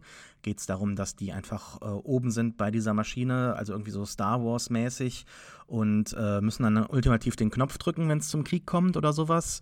Also es, es fehlt auch an einer tiefer gehenden Charakterisierung ich finde, Aaron Paul, der ja quasi zwei Rollen hier auf der Erde zu spielen hat, variiert sein Spiel nicht gut genug, um das, also nicht nur um jetzt zu unterscheiden, welcher Mann wer ist, das ist klar, aber auch so ein bisschen die, die Rollen sind mir nicht klar genug ähm, ja, charakterisiert. Und wenn, dann halt äh, nur in so ganz groben Zügen. So der eine ist der strenge Vater, so äh, Brad Pitt in Tree of Life mäßig, und der andere ist der feinfühlige Künstler und ähm, ja, im Prinzip ist es ja in unseren 60er Jahren dann wiederum mit diesem Manson-Kult irgendwie so äh, verortet, ne? Also so Space Age, Hope for Humanity, so als so dieses hoffnungsvolle nach vorne blicken, ja, wie sieht die Welt von morgen aus, äh, der World oder dem Tomorrow of Transportation aus oder sowas, halt so diesen Fragen ähm, mit progressivem Charakter. Und das ist ja alles dann so Ende der 60er Jahre dann auch kaputt gegangen mit diesem Manson-Kult. Ich meine, darüber hat ja Tarantino einen wunderbaren Film gemacht. Mhm. Und ähm, ja, was, was mir hier fehlt, ist auch so die Frage, warum, ja, sind diese Männer nicht auf der Erde? Könnte es daran jetzt liegen, wir können das alles nur zusammendichten, weil halt die Folge uns ja wirklich gar nichts gibt. Das ist mit vielleicht auch so das größte Problem. Nicht nur, dass ich jetzt sage, ich bin Space Nerd und mich interessiert diese Mission per se, sondern es braucht einfach für die Dramaturgie und auch das Ende dann einfach eine größere Unterfütterung an Informationen, die hier einfach fehlt. Und das ist ein ganz großes Problem, denn wie du sagst, warum können die nicht auch auf der Erde sein? warum geht das nicht? Liegt es vielleicht daran, dass diese ähm, ja, Androiden auch kaputt gehen können. Und es ist schon wichtig, dann halt das Original am Raumschiff zu haben, damit das eben so als Fail-Safe-Key funktioniert oder sowas. Ähm, gibt es überhaupt die Möglichkeit von mehreren Replikas? Und äh, wie viel kostet denn so ein Ding? Ist das jetzt nicht möglich, dem nochmal hier auf der Erde eins zu bauen? Müssten die sich irgendwie gegenseitig über gegenüberstehen und dann halt so pairen, damit man dann halt dann, selbst wenn man auseinander ist, später nochmal das Bewusstsein miteinander verknüpfen kann? Und, und dann die Prämisse, ist ja, dass man einschläft in dieser Maschine und dann in einem anderen Körper aufwachen kann. Und das aber nicht, wie ich gerade schon mir jetzt wie ich spekuliert habe, dass das gar nicht an den eigenen Körper gebunden sein muss, sondern man kann in jeden anderen beliebigen Körper reingehen. Und dann ist eigentlich diese Umsetzung, also die Prämisse dieser Folge hier, vielleicht die, die langweiligste Umsetzung dieses Konzepts, oder? Also besonders für Black Mirror-Maßstäbe gäbe es doch bestimmt was Geileres, ja. wenn du dich irgendwo in einen anderen Körper rein träumen könntest. Äh, also da, da wäre doch viel, viel mehr drin. Und ähm, ja, nee, es ging aber, und das ist, glaube ich, das Problem, Charlie Brooker darum, es wurde im Lockdown geschrieben, ja, eine sehr trostlose, konfuse Geschichte zu erzählen über so Work from Home, Remote Work, Einsamkeit im Lockdown und man hat so dieses Social Media Window ne, in die Welt hinein und man kriegt FOMO so ein bisschen und dann wird man eben auch aggressiv genug und will den anderen vielleicht was kaputt machen. Ne? Also die Leute, die sich halt nicht zum Beispiel an gewisse Lockdown-Regeln halten. Ich glaube, dieses Gefühl kann man schon so ein bisschen nachvollziehen. Aber ultimativ bleibt echt wenig übrig. Und dann sind so einige Sachen auch nicht geklärt. Also Cliff ist ein sehr religiöser Familienvater und hat mit seiner Frau keinen richtigen Sex. Also die Frau kriegt ja mit dem David dann das, was ihr fehlt und deshalb geht sie diese Beziehung ein. Ähm, es wird aber auch jetzt nie wirklich die Frage näher erörtert, die der, wie ist der Kappa, am Anfang Rory Culkins mhm. Figur aufwirft, nach der Unnatürlichkeit dieses Geschehens. Also hat Cliff als religiöse Figur vielleicht auch selber Probleme mit diesem äh, Replika, mit diesem Backup auf, auf der Erde. Und ähm, da ist so viel unklar. Ja. Und dass das dann am Ende mit so einem unnötigen Gewaltakt, auch die Art und Weise, wie es inszeniert ist, äh, ja, so pointiert wird, das ist mir wirklich ganz übel aufgestoßen. Und ähm, ja, ich weiß nicht, so diese toxische Maskulinität, die nach mit reingeworfen wird, so der taffe Vater, der sich um den Sohn kümmert und äh, das ist meine Frau und mhm. so. Und halt, äh, ich, ich weiß halt nicht, ne? Also auf der einen Seite, ich glaube, ich würde wahrscheinlich auch ähnlich reagieren, aber so als, wow. als naja, Moment. Ah ja, sorry, wenn jetzt jemand mit meiner Frau schlafen würde. Das ist aber nicht deine Frau. Oh, naja, ich bin verheiratet. Trotzdem ich, also, ist es nicht deine Frau. Und wenn, wenn, die, wenn die das tut, dann erzählen das ja noch beide, weil der, die Prämisse ist doch, dass er das tut und Ja, aber ich darf doch dann trotzdem, ist. ich darf doch trotzdem dann wütend sein, oder Natürlich nicht? darfst du wütend sein. Jemand, natürlich also, darfst du wütend sein, natürlich, klar. Das klang jetzt, also das, das, das war jetzt mein Punkt. Also ich wollte nur sagen, ich werde natürlich auch, äh, also ich kann diese Wut nachvollziehen. Und äh, wie, wie man dann reagiert, kommt natürlich dann drauf an. Ne? Also da habe ich die Folge gar nicht mehr so im Kopf, dass ich jetzt sagen könnte, da würde ich ähnlich oder nicht ähnlich reagieren. Aber das war jetzt der Punkt, den ich meinte. Also ja. ich kann das total nachvollziehen. Ich glaube, keine Ahnung, dass man halt sagt, hier, äh, du hättest ja auch mit, mit anderen Frauen theoretisch schlafen können. Das wäre ja durchaus möglich gewesen, ja. dass man sagt, okay, hier, das ist ja nur das Replika, äh, dann geht der halt mal weg oder so, ne? Also das Aber das, das Wütendsein und dieses, aber du bist doch meins, du gehörst doch mir, wie erdreistest du dich meins zu benutzen, sozusagen. Das ja, ist doch der Punkt. ist, also ich, ich persönlich habe jetzt da keinen, äh, keinen Besitzanspruch gesehen für mich, sondern halt einfach, man geht hier eine Bindung ein und man hat dann auch eine Verantwortung gegenüber der Bindung beider Seiten. Und dass man dann halt eben sagt, hier, da kommt noch ein Dritter mit rein, ist natürlich sowieso eine schwierige Situation in diesem äh, Konzept der Figuren hier. Und dass dann aber dann halt eben diese Erlaubnis ja so ausgenutzt wird und dann das Vertrauen auch gebrochen wird, da glaube ich, dass da so eine Reaktion durchaus total verständlich ist. Weiß ich auch nicht.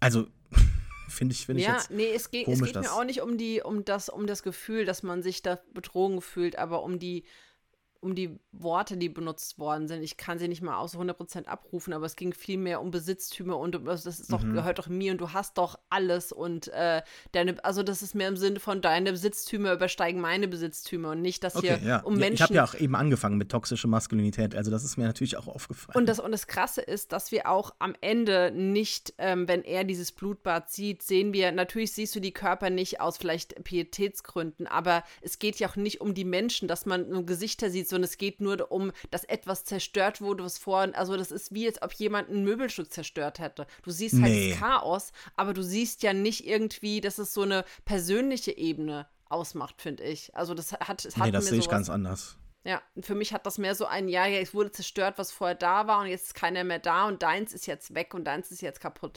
Okay, ja, ja, nee, nee, das ist schon richtig so, ne? Also das ist auch dieses typische äh, Mindset, glaube ich mal, um jetzt irgendwie so einen äh, schon sehr problematischen Begriff zu benutzen. Dieses Mindset der, der, der, der männlichen äh, Wahrnehmung in den 60er Jahren. So, ne? Ich habe meine Familie, das ist meine Frau, mhm. mein Haus, mein Auto, mir gehört das und man vergleicht sich so miteinander. Ja, klar, aber ich glaube, dass trotzdem die Wut am Ende, die da ist, äh, sehr persönlich ist. Ne? Und ähm, dem, dem David ist hier etwas passiert und dem Cliff ist David passiert. Also da ist, glaube ich, schon ein, ja. ein, sehr wichtiger emotionaler Unterschied, der auch dann in den, ich will jetzt gar nicht mehr Besitz, ich möchte kein anderes Wort finden. Es ist ja kein Besitzanspruch, sondern man baut sich ja auch was mit den anderen Personen nach auf, ne? Und man, man kreiert ja dann auch ein neues Leben, das dann zerstört wurde. Und natürlich ist es dann auch sein Sohn. Also du ja, würdest ja keinen Besitzanspruch äußern, wenn du sagst, mein Sohn. Aber es hat doch im Sinne von, dass du die, ja. die Person hast als, als Besitz, aber sie gehört ja zu dir. Also mit dem Pronomen drückt man doch. Also ja, es ist ein Possessivpronomen, ja. Okay, aber ja. Ich, ich, ja, schon. Was ich dabei aber interessant finde, ist, ich würde hier schon einen Unterschied machen zwischen, zwischen Grief, also zwischen Trauer und zwischen, also zorniger Trauer und zwischen, zwischen Zorn oder Wut, die aus Besitzansprüchen kommt. Also ich finde, es ist absolut gerechtfertigt, dass sein Sohn tot ist und dass er deswegen trauert und wütend ist. Das möchte ich ihm nicht absprechen. Aber ich meinte damit eher die Ebene von, ähm, etwas zu sehen als seins, weil er hat ja auch immer diesen Gehorsam eingefordert von seinem Sohn mhm. und die mhm. Frau, die halt auch nicht mal eine Gartenparty schmeißen durfte, weil sie, er nicht wollte, dass sie irgendwie sozialisiert mit den Nachbarn und ich finde, da kommen Besitzansprüche schon durch. Und in Reflexion auf das denke ich schon, dass da auch ein bisschen Wut auch mitschwingt, dass ihm das gehört hat und das ist jetzt weg. Ich möchte ihm das nicht absprechen, aber darauf habe ich mich bezogen. Mhm. Ja, ich, ich weiß nicht, ob das, ob das, ähm, also ich gehe, was du jetzt gesagt hast, finde ich vollkommen in Ordnung, da möchte ich dir gar nicht widersprechen.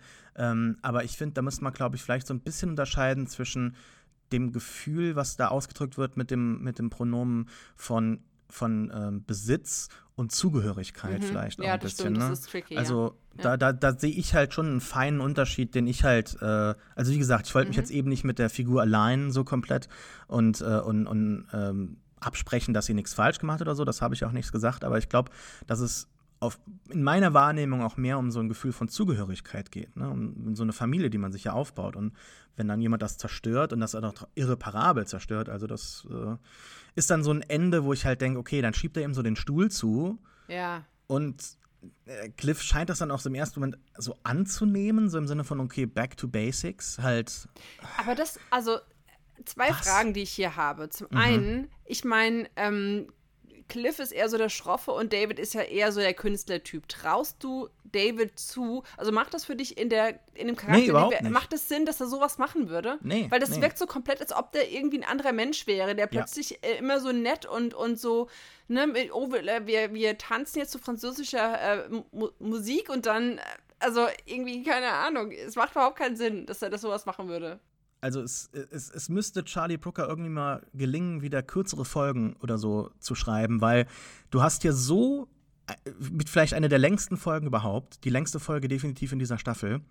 Und die haben trotzdem am Ende irgendwie gemerkt, okay, wir brauchen jetzt noch irgendwas. Irgendwas muss noch passieren. Und das kommt so unerwartet und auch unpassend, dass es einfach nicht hier rund wird und die Geschichte in irgendeiner befriedigenden Art und Weise abschließen kann und ähm, eher provoziert auf eine ganz üble Weise. Nicht, dass man anfängt zu denken, sondern eher das Gefühl hat, ich möchte mal jetzt gar nicht mehr nachdenken über Black Mirror. Und ähm, ich bin eigentlich ganz froh, dass ich es hier dann äh, abgeschaltet habe, weil hätte ich die nächste Folge noch geschaut, dann hätte ich Black Mirror wahrscheinlich gar nicht mehr geguckt und auch gar nicht mehr besprochen. Warte und das wäre schade. Ich wollte, ich wollte, das zweite ja. Ding noch. Ich dachte eben zwei Dinge. Das eine Ding okay. war ja, sich traut David das nicht zu. Das andere Ding ist, ähm, dieses Stuhl zuschieben ist ja auch also ein bisschen nicht im Sinne von, also ich habe das so verstanden, jetzt sind wir, jetzt sind wir even. Und das ist krass, weil er denkt, ihm wurde was genommen, hat er das Recht, ihm auch was zu nehmen und jetzt sind sie gleich. Also es ist ja eigentlich Rache, die er begeht. Und das mhm. hat ja nichts mit Gleichstellung zu tun, sondern das ist ja ein Akt. Also nur weil ihm was genommen wurde, hat er nicht das Recht,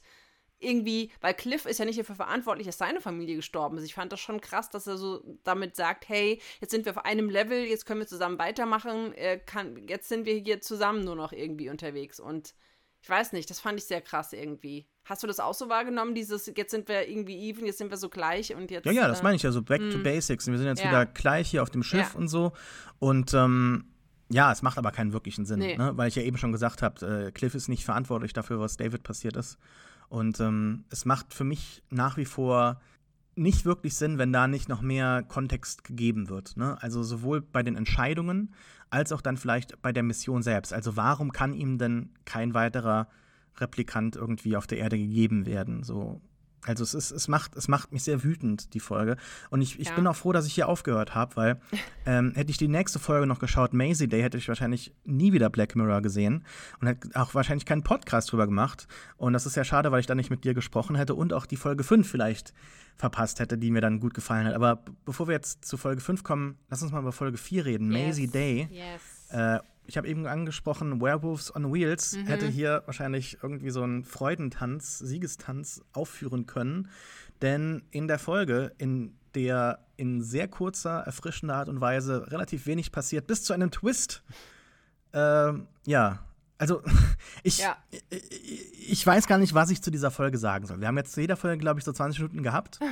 Und hier kann man natürlich vielleicht noch so ein bisschen was mit reinbringen, so mit Paparazzi und wie war das damals so in der 2000er äh, Celebrity-Kultur mit äh, Lindsay Lohan, mit äh, dem, dem Haare rasieren von Britney Spears, dem, dem Suri Cruise Baby, aber halt und AI-Fotos könnte man hier auch noch vielleicht mit reinbringen, so äh, wie, wie die das Ganze noch irgendwie ein bisschen ja, halt verändern, aber Black Mirror, haben wir eben gesagt. Ja. Ist es wirkt ein bisschen altbacken tatsächlich, weil jetzt, jetzt hätte ich eine Folge erwartet, die sich eher mit Deepfakes und AI-Photography im Sinne von Celebrities befasst. Und wir ja. gehen zurück in die frühen 2000er und gucken uns an, was, welche das Paparazzis Leben zerstören können. Genau. Und das wirkt so, okay, das wissen wir ja schon seit 15 Jahren, what's new? Also es ist auch super redundant. Wir wissen es mhm. schon durch die Jonas Awful-Folge. Ne? Also da geht es ja auch um, um AI als Recreation von halt normalen Personen in solchen ungewollten Situationen. Also hat man das vielleicht gesagt, okay, können wir nicht machen, haben wir schon in der ersten Folge, es wäre zu redundant, wir brauchen jetzt was anderes. Aber Black Mirror, Miriam, ist doch eigentlich provokant, innovativ, vielleicht auch so ein bisschen twisted, progressiv auch manchmal in den Forderungen oder Schlüssen, die man daraus ziehen kann. Okay, und hier dann, ist ja gar nichts. Dann lass uns die Folge mal anders angehen. Okay. Wenn, wenn, wenn wir den, äh, den, ähm, den Mittelteil anschauen, also dass sie angeblich jemanden anfährt und man denkt erst, sie muss damit klarkommen, dass sie äh, einen Hit-and-Run gemacht hat, aber eigentlich hat sie ja einen Mann angefahren, ist wahrscheinlich ausgestiegen, wurde dann gebissen und ist zum Werwolf geworden. Wenn wir mhm. den Teil nehmen, wie hätte das in dem Black Mirror-Universum anders sein können? Weil der Twist, den fand ich in so einem kleinen Moment hatte ich so, wo ich dachte, hä, warum ist da festgebunden und warum sind da Ziegen in dem Raum? Ich dachte für einen Moment, will der irgendwie so ein Voodoo-Ritual machen und die Ziegen schlachten? Was ist, was geht hier vor? Und ich habe es erst dann geschnallt, warum die Ziegen in diesem Zimmer sind, weil der Typ, dieser Doktor der Stars, schon genau wusste, dass sie eigentlich ein Werwolf ist und dass, wenn sie erwacht, dass sie dann irgendwas fressen muss. Und das war so ein kurzer Moment, ah, okay, da geht's drum, diese Realisierung. Aber das hätte man noch anders verpacken können. In dem Black Mirror-Universum gibt es doch andere Ideen, ohne diesen ganzen Überbau von Paparazzis in den frühen 2000ern, oder? Mhm was hätte man dann machen können? Ich weiß, mir fällt jetzt nichts ein, aber irgendwas hätte man doch irgendwie, ähm, gerade mit Transformation und dem Wechsel, also man hätte doch irgendeine Metapher noch mit einbauen können, dass man irgendwas mit Dingen, die sich irgendwie verändern oder irgendwie mit Drogenkonsum oder insgesamt mit, ähm, mit, äh, diesen Glaube an Esoterik vielleicht irgendwas verbinden können oder dass Astrologie ja auch wieder so einen so einen Aufwind hat und keine Ahnung, also irgendwas in die Richtung hätte man noch einbauen können. Naja, du hast es gerade schon angesprochen. Dieser transformative Aspekt ist, glaube ich, schon ganz wichtig, denn wenn es ein Bild in der Folge dann doch gibt, was mich so ein bisschen mh, hm, beeindruckt, ist zu viel gesagt, aber was mich mitgenommen hat, ist, als sie dann auf dem Bett liegt, äh, krank und offensichtlich ähm, ja in Not geraten ist ähm, und die Paparazzis da wirklich so ein Gewitter an, an Blitzlicht halt ablassen und gar kein Mitleid zeigen, ähm, bis natürlich auf unsere Hauptdarstellerin ähm, oder Hauptfigur. Sasi Beats ist hier übrigens auch, finde ich, in dieser Folge völlig äh, wasted, also völlig mhm. verheizt.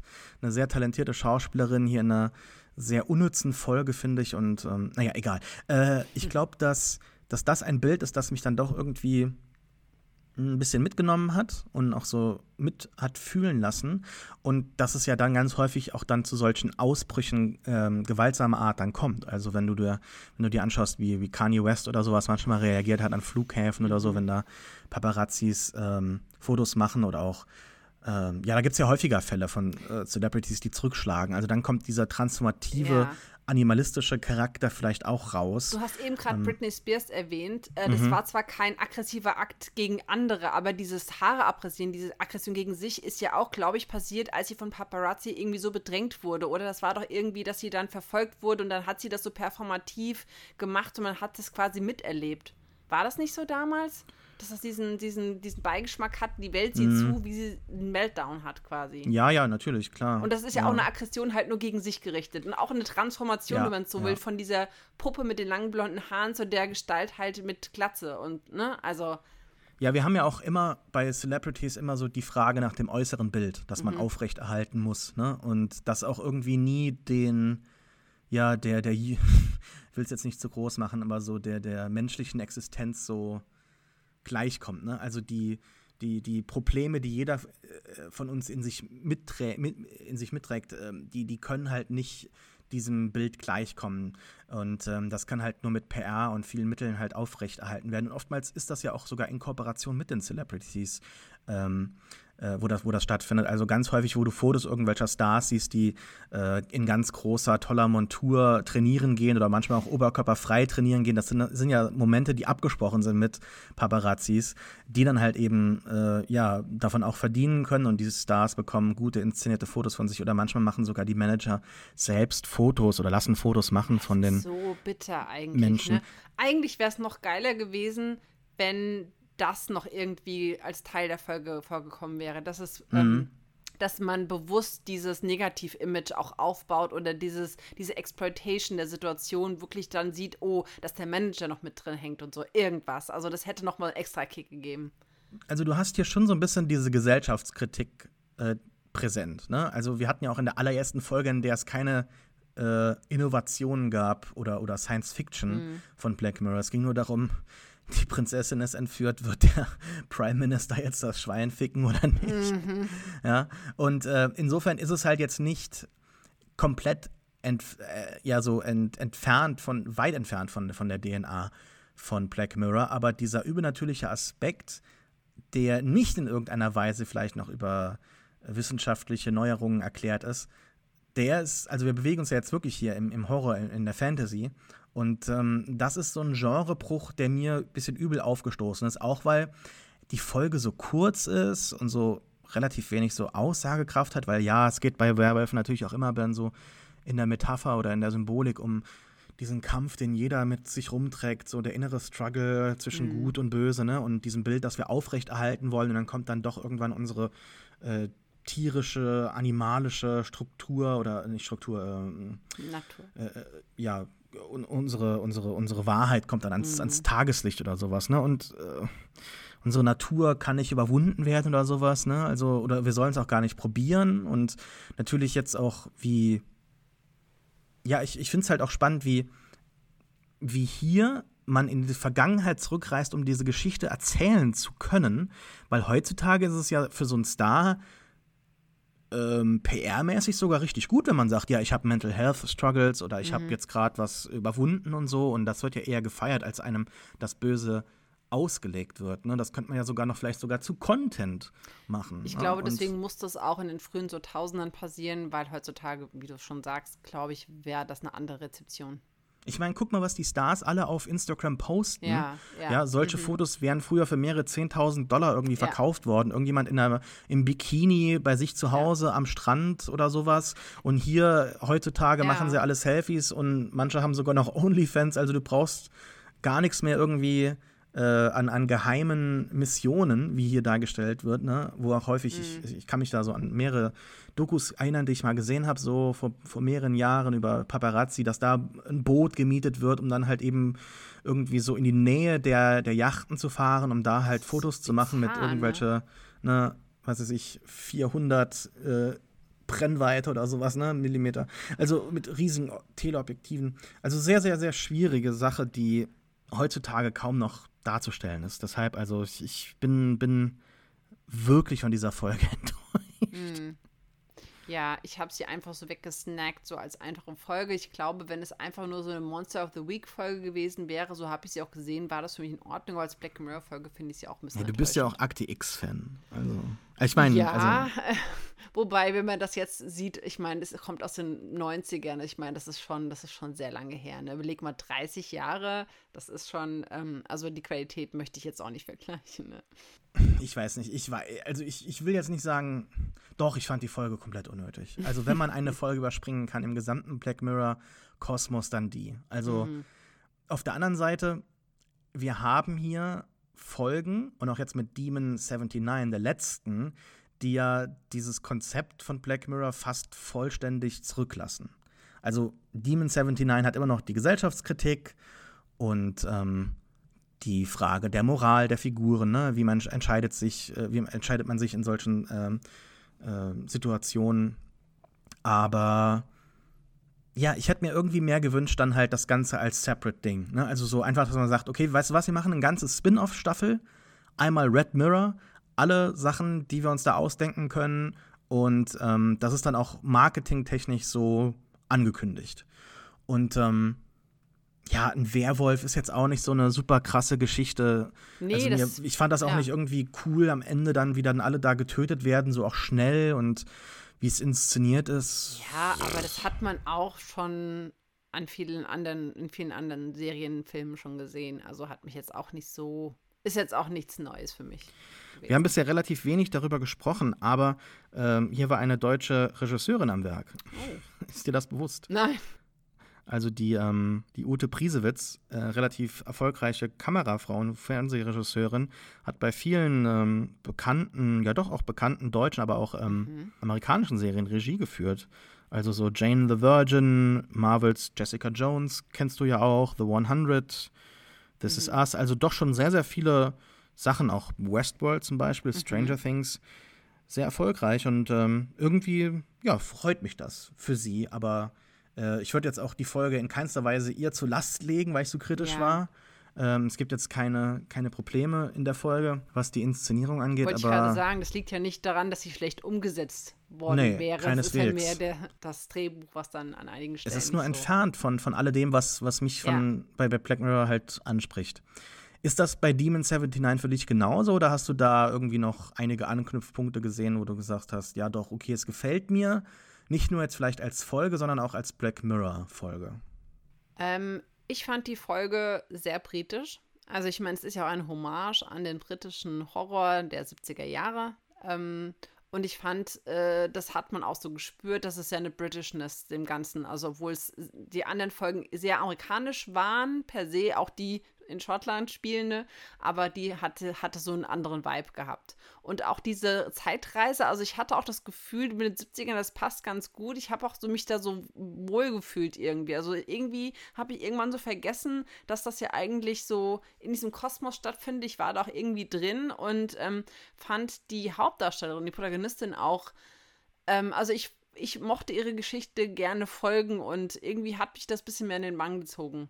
Und weil das auch nochmal, ähm, in dem Sinne kann man es etwas utopisch äh, utopisch, dystopisch sehen, weil natürlich auch diese politischen Elemente mit drin sind. Also dieser Alltagsrassismus oder offene Rassismus, der gelebt wird. Die 70er Jahre, die ja auch so einen Wandel gezeigt haben, wie gerade mit ähm, ähm, ja, sind es Immigranten, ja, aus, aus Indien, Pakistan umgegangen wurde, dass die immer, also heutzutage ist das gar nicht mehr wegzudenken, dass so ein Curry gehört zum englischen Standard dazu und damals wahrscheinlich doch, oh, die essen das so was komisches, das riecht so, bitte esst das nicht bei uns hier im Pausenraum. Also nochmal diesen krassen Unterschied zu sehen und das hat schon so einen gesellschaftlichen Aspekt, der für mich schon zu Black Mirror auch passt. Mhm. Ja, ja. Was, was hier der Folge auch sehr hilft, ist, glaube ich, dass sie eingebettet ist in eine sehr spannende Zeit. Ne? Also 1979, wir haben diese ähm, Spannungen der Großmächte im Hintergrund. und durchaus als, durchaus als, als realistisches, realistisches Szenario. Ne? Also damals 1979 mit NATO-Doppelbeschluss ähm, und ähm, der Wahl zum britischen Unterhaus. Und da wurde ja auch damals Margaret Thatcher zum ersten Mal danach als äh, PM äh, gewählt. Das war ja doch schon besonders im Kalten Krieg so mit der Beginn der letzten Hochphase und ultimativ dann auch ein, ein sehr wichtiger und erfolgreicher äh, Beschluss der NATO, der dazu geführt hat, dass ja dann doch irgendwann der INF-Treaty, äh, also der INF-Vertrag, äh, gekommen ist. Und ähm, ja, auch würde ich mal sagen, ähm, zu, zu einer doch schon großen Verringerung der Spannungen geführt hat. Ne? Also ein Meilenstein eigentlich in der Rüstungskontrolle. Und insofern ist das durchaus mit einem realistischen Setting halt so verbunden. Ne? Und auch die, die National Front hat damals in den 70er Jahren auch in, in Großbritannien eine Hochphase gehabt. Und der Typ, der hier dargestellt ist, äh, Michael Smart, sieht ja auch irgendwie aus wie so eine junge Version von Nigel Farage. Ne? Also, mhm, ja. Ne? Und, und ähm, mit Brexit Party zu Britannia Party, das ist, das ist ja auch kein Sprung mehr. Also das, das ist schon alles sehr, sehr verortet, äh, grounded, um dann halt so ein krasses Konzept zu haben mit dem Dämonen. Ja. Und ich hätte mal, hätte jetzt mal eine Frage an dich. Ja. Ich habe vorher überlegt, ob ich dir, dir vorstellen oh, soll, damit du dir was weiß, überlegen was kannst. Ich, oh, ja. weißt du, was kommt? Ja. Wie sähe dein Dämon aus? Hm. Können wir nochmal Josh Hartnett irgendwie in die Folge reinziehen? Also okay. mir hat das schon ganz gut gefallen, so von der Optik, von dem, was er gemacht hat, nicht unbedingt, aber ich finde Josh Hartnett, das wäre schon. Oder Justin Theroux, können mm, wir uns. Natürlich. Wir können, wir können uns einen von beiden natürlich. aussuchen. natürlich, natürlich. Ja, ja, so. Wie wird denn, wie wird denn dein Dämon aussehen? Uh. hätte ich, hätte ich viele Ideen. Hätte ich viele Ideen. Ist halt die Frage, was ich gerade vorher irgendwo gesehen hätte, ne? Weil bei ihr war es ja auch so ein, so ein spontanes mhm. Ding. Ich bin am Stallen, ne? Merkst du? du weißt ja, es weiß ganz nicht, genau. So, so Natalie Portman, so 2005 so rum, mit ah. kurz rasierten Haaren wäre cool. Mhm. Oder auch die Sängerin Claro, finde ich, fand ich auch cool. Naja. Äh, okay. ja. Gucken wir ähm. mal, wer, wer da kommt, wenn wir in die Situation kommen. Ja. Die Frage ist natürlich auch jetzt so ein bisschen True Crime-mäßig. Würdest du das tun? Würdest du der Sache glauben? wenn du in der Situation wärst. Es gibt einige Aspekte, die die Protagonistin dazu veranlassen zu glauben, dass es eben nicht nur vielleicht vererbte mentale Probleme der Mutter sind, was ganz kurz mal angedeutet wird, mhm. sondern dass es echte Sachen sind.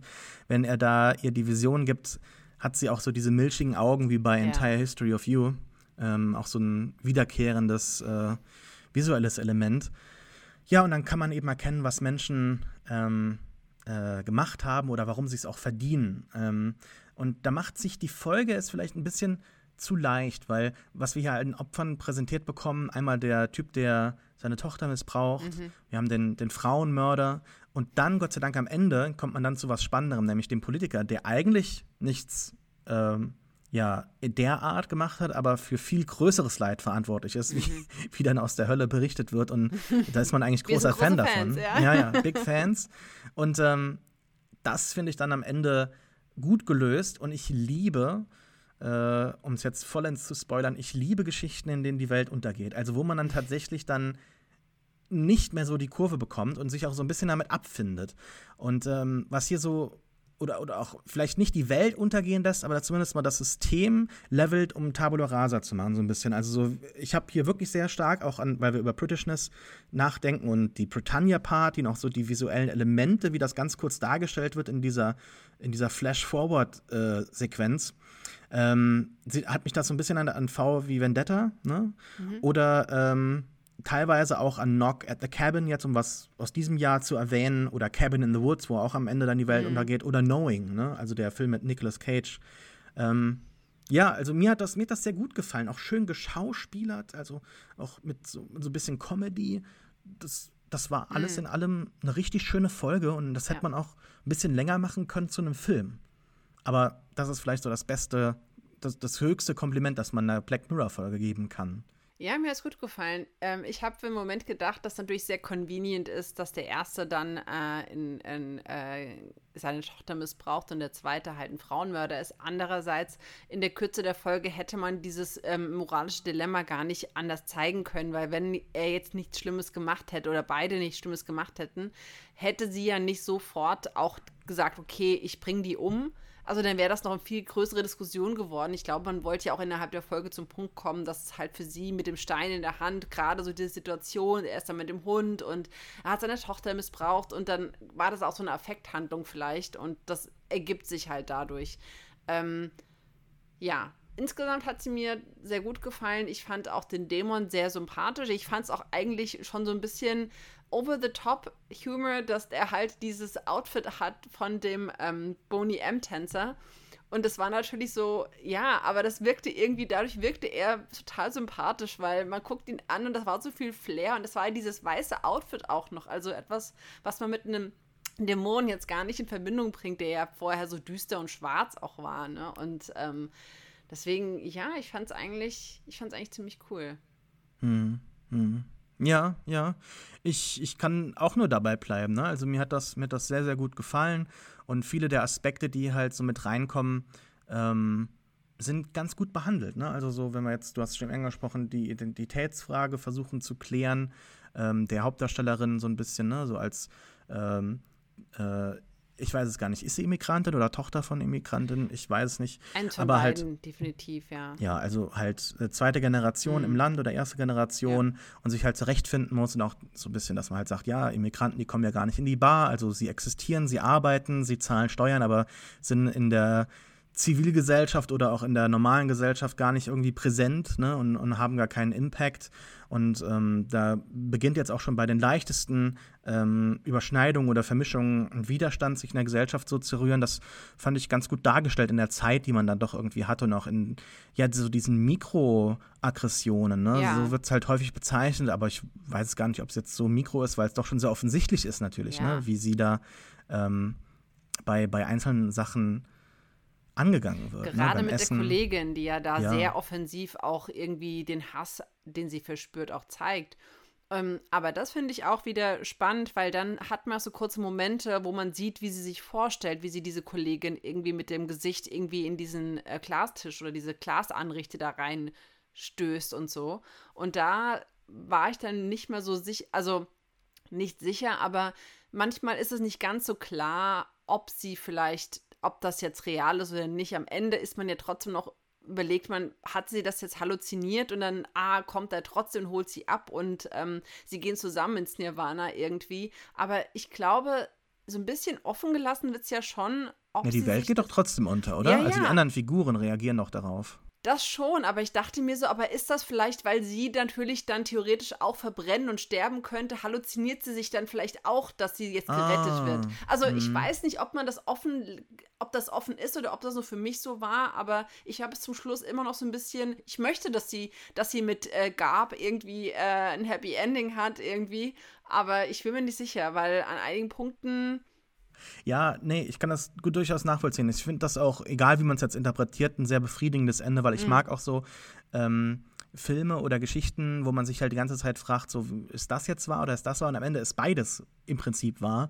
Und ähm, äh, es war alles die ganze Zeit wahr. Es hat mich so ein bisschen, also das Paradebeispiel ist äh, von, ähm, wie heißt der nochmal, das Sequel von Cloverfield, 10 Cloverfield Lane. Würde ich mhm. jetzt mal spoilern ja, nee, kurz, hab ich, ja. Ich geschaut. Aber der ist ja auch gerne. jetzt schon einige ja. Jahre alt, mhm. ne? Also der, da kann man nicht mehr viel spoilern. Aber da ist es ja so, dass die in dem Bunker sind. Und sie, die Protagonistin, die da gerettet wurde von einem Mann in seinen Bunker, ähm, wird darüber informiert, dass die Welt außerhalb des Bunkers untergegangen ist. Und sie macht sich die ganze Zeit Gedanken darüber, ob der Typ jetzt hier sie nur entführt hat oder ob er tatsächlich recht hat, weil es gibt genug Indizien, dass die Welt tatsächlich untergegangen sein könnte.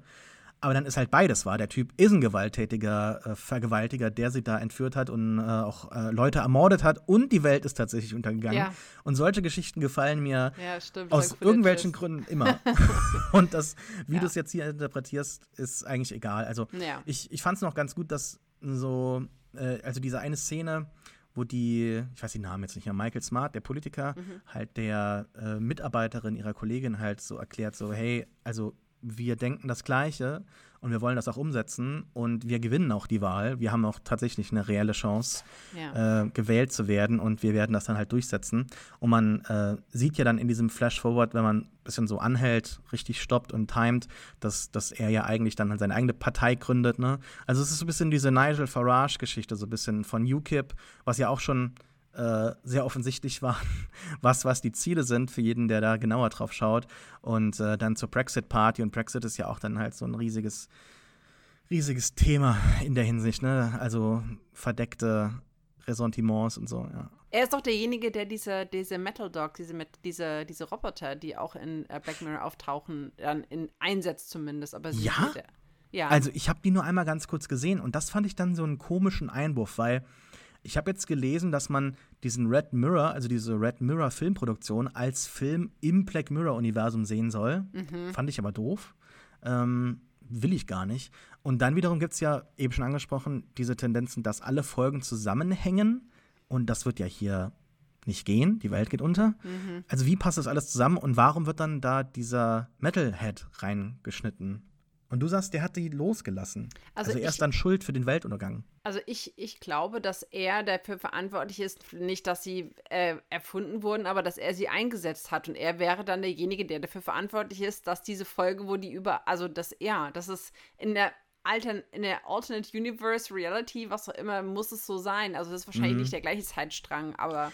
Die wird ja auch immer klein, klein geredet, diese Folge. Dabei ist das für mich eine der besten und also der besten Black Mirror-Folgen und eine der krassesten Horrorgeschichten, die so in den letzten Jahren mir mhm. hängen geblieben ist Was war oder untergekommen der Horroraspekt daran?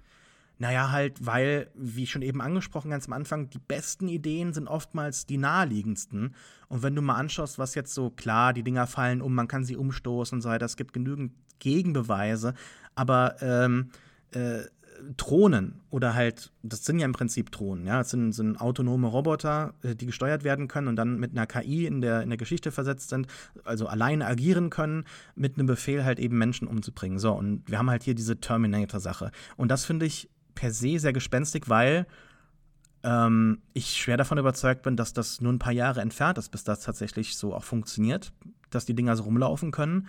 Und dann das Krasse ist ja, da kommen jetzt kein Laserstrahlen und sowas raus, sondern die haben vorne einfach eine Schrot, ein Schrotgewehr drauf oder sowas, ne? Oder was war das? Und, äh, und schießen da einfach sehr präzise die Menschen tot. Und ähm, wenn man das noch verbindet mit der Folge, wo es diese Bienen gibt, also da geht es eher um so Schwarmintelligenz mhm. oder Schwarmbewegungen und, und Canceling und bla bla, aber die Möglichkeit heutzutage einzelne Individuen per Drohne zu töten, das hat ja die USA auch letztens bewiesen, sogar mit einer Drohne, die gar nicht explodiert ist, sondern dann halt diese Messer rausgefahren hat, als es um den ISIS-Anführer ging. Ich weiß es nicht mehr genau, wie der hieß. Ist auch egal. Aber halt, ich, ich finde es einfach naheliegend und da ist der Horror für mich sehr, sehr groß, weil wie würdest du tatsächlich diesen Dingern, wenn es da so viele gäbe, ähm, entkommen? Weil du hast bei, bei so Zombie-Narrativen hast immer so diese Beweggründe im Sinne von, ja, eigentlich würden Zombies ja verwesen, die, die äh, Insekten würden uns retten, schneller als wir das selbst könnten. Und dann auch immer wieder so ein bisschen die Frage, ja, aber wir haben ja auch richtig krasse Waffen und so, wenn du dir mal so diese Attack-Helikopters anschaust und, und F-22, was es alles gibt. Also eigentlich wäre das fast unmöglich, ja. Aber dann wiederum, ich weiß es nicht. Also wenn ich jetzt auch so teilweise Videos äh, sehe, gerade heute jetzt auch wieder, ähm, wo von der Ukraine, vom, vom ukrainischen Militär auf ein russisches Boot ein Anschlag verübt wurde. Ähm, also nicht ein Anschlag, aber halt, wo die halt, ähm, ja, wo die halt, äh, ich glaube, mit einem Surfboard oder so, also mit minimalen ähm, Mitteln oder ein kleines Boot halt hinfahren hab, haben lassen und da halt äh, äh, äh, ja, nur die Drohne hin platzieren nebendran und dann eine Ladung sprengen und damit Schaden anrichten. Das ist alles so naheliegend. Deshalb Metalhead ist, ist finde ich, nicht weit entfernt. Mhm. Und ähm, ja, ich weiß nicht. Kannst du es nicht nachvollziehen? Also ich finde, die Folge wird immer so klein geredet. Ich finde das, find das super krass, wie die Teile da die Menschen töten und, äh, und dann auch so hinterherrennen. Das sieht alles sehr, sehr gespenstig aus. Ich, ich möchte nicht dagegen sprechen. Ich muss nur sagen, dass es mir insgesamt super schwer fällt, mich an mehr als diese groben Details oder diese groben Details, diese groben Strukturen so. zu erinnern. Okay, ja. Naja, im Prinzip sind es ja nur die Boston Dynamic Dogs, die rumrennen und ja, genau. schießen. Genau. ja. An die erinnere ich mich zumindest noch. Eine Sache, die noch erwähnt werden müsste von jemandem, der seit vielen Jahren ein Watership Down Zitat in seiner Twitter-Bio hat. Es wird hier Pride Eyes zweimal gespielt, mhm. der Song aus dem Film oder für den Film. Und ähm, das fand ich sehr schön. Dass zu Pride Eyes die Welt untergeht, das würde ich mir auch irgendwie anhören, wenn die Welt untergeht. Ich weiß es nicht. Es ist sehr traurig auf jeden Fall. Also passender Song. Ja. Haben wir noch was zu dieser Folge oder war es nee, das mit? Nee, zu der Folge nicht. Würdest, würdest du dir mehr so Red Mirror-Experimente wünschen? Also nochmal, um zu klassifizieren, Red Mirror bedeutet, dass man sich mehr von dem Technikkram weg entfernt und mehr so Horror-Dinge macht? Oder was genau klassifiziert? Mehr so übernatürliche Ansätze. Ich mhm. weiß es, ich, ich finde, die Serie definiert es ja auch nicht näher. Mhm. Ne? Also halt einfach mehr so Fantasy-Horrorfolgen mit Werwölfen und mit Dämonen ich würde mir das wünschen, wenn es ein Element hätte, was irgendwie überraschend wäre. Also ich brauche nicht noch eine Supernatural-Serie, wo dann irgendwie, oh, in der Woche geht es um Vampire, nächste Woche sind Zombies dran, sondern es muss irgendwie was gesellschaftskritisches, wobei Zombies in Gesellschaftskritik ist auch schon ausgelutscht, aber irgendwie ähm, irgendwas, was irgendwie neu ist und was mich irgendwie de denken lässt, oh, das ist aber ein interessanter Ansatz, da habe ich gar nicht drüber nachgedacht, oder das ist irgendwie spannend. Das würde ich mir wünschen. Das könnte ich mir gut vorstellen. Wie viel Juice ist denn in Black Mirror für dich überhaupt noch Nicht vorhanden? Also würdest du sagen, wir brauchen noch eine siebte Staffel? Braucht es noch einen richtigen Abschluss? Braucht es ein Special? Weil halt die Serie hat ja auch wirklich alles probiert. Ne? Wir hatten mhm. Bandersnatch, wir hatten Specials. Ja, stimmt, das gab es ja auch noch. Oh wir hatten so Black, ja. Black Museum Experiment, ne? Also halt, ja. also nicht ein Experiment, aber halt nochmal so eine mehrere Ideen innerhalb einer mhm. Folge.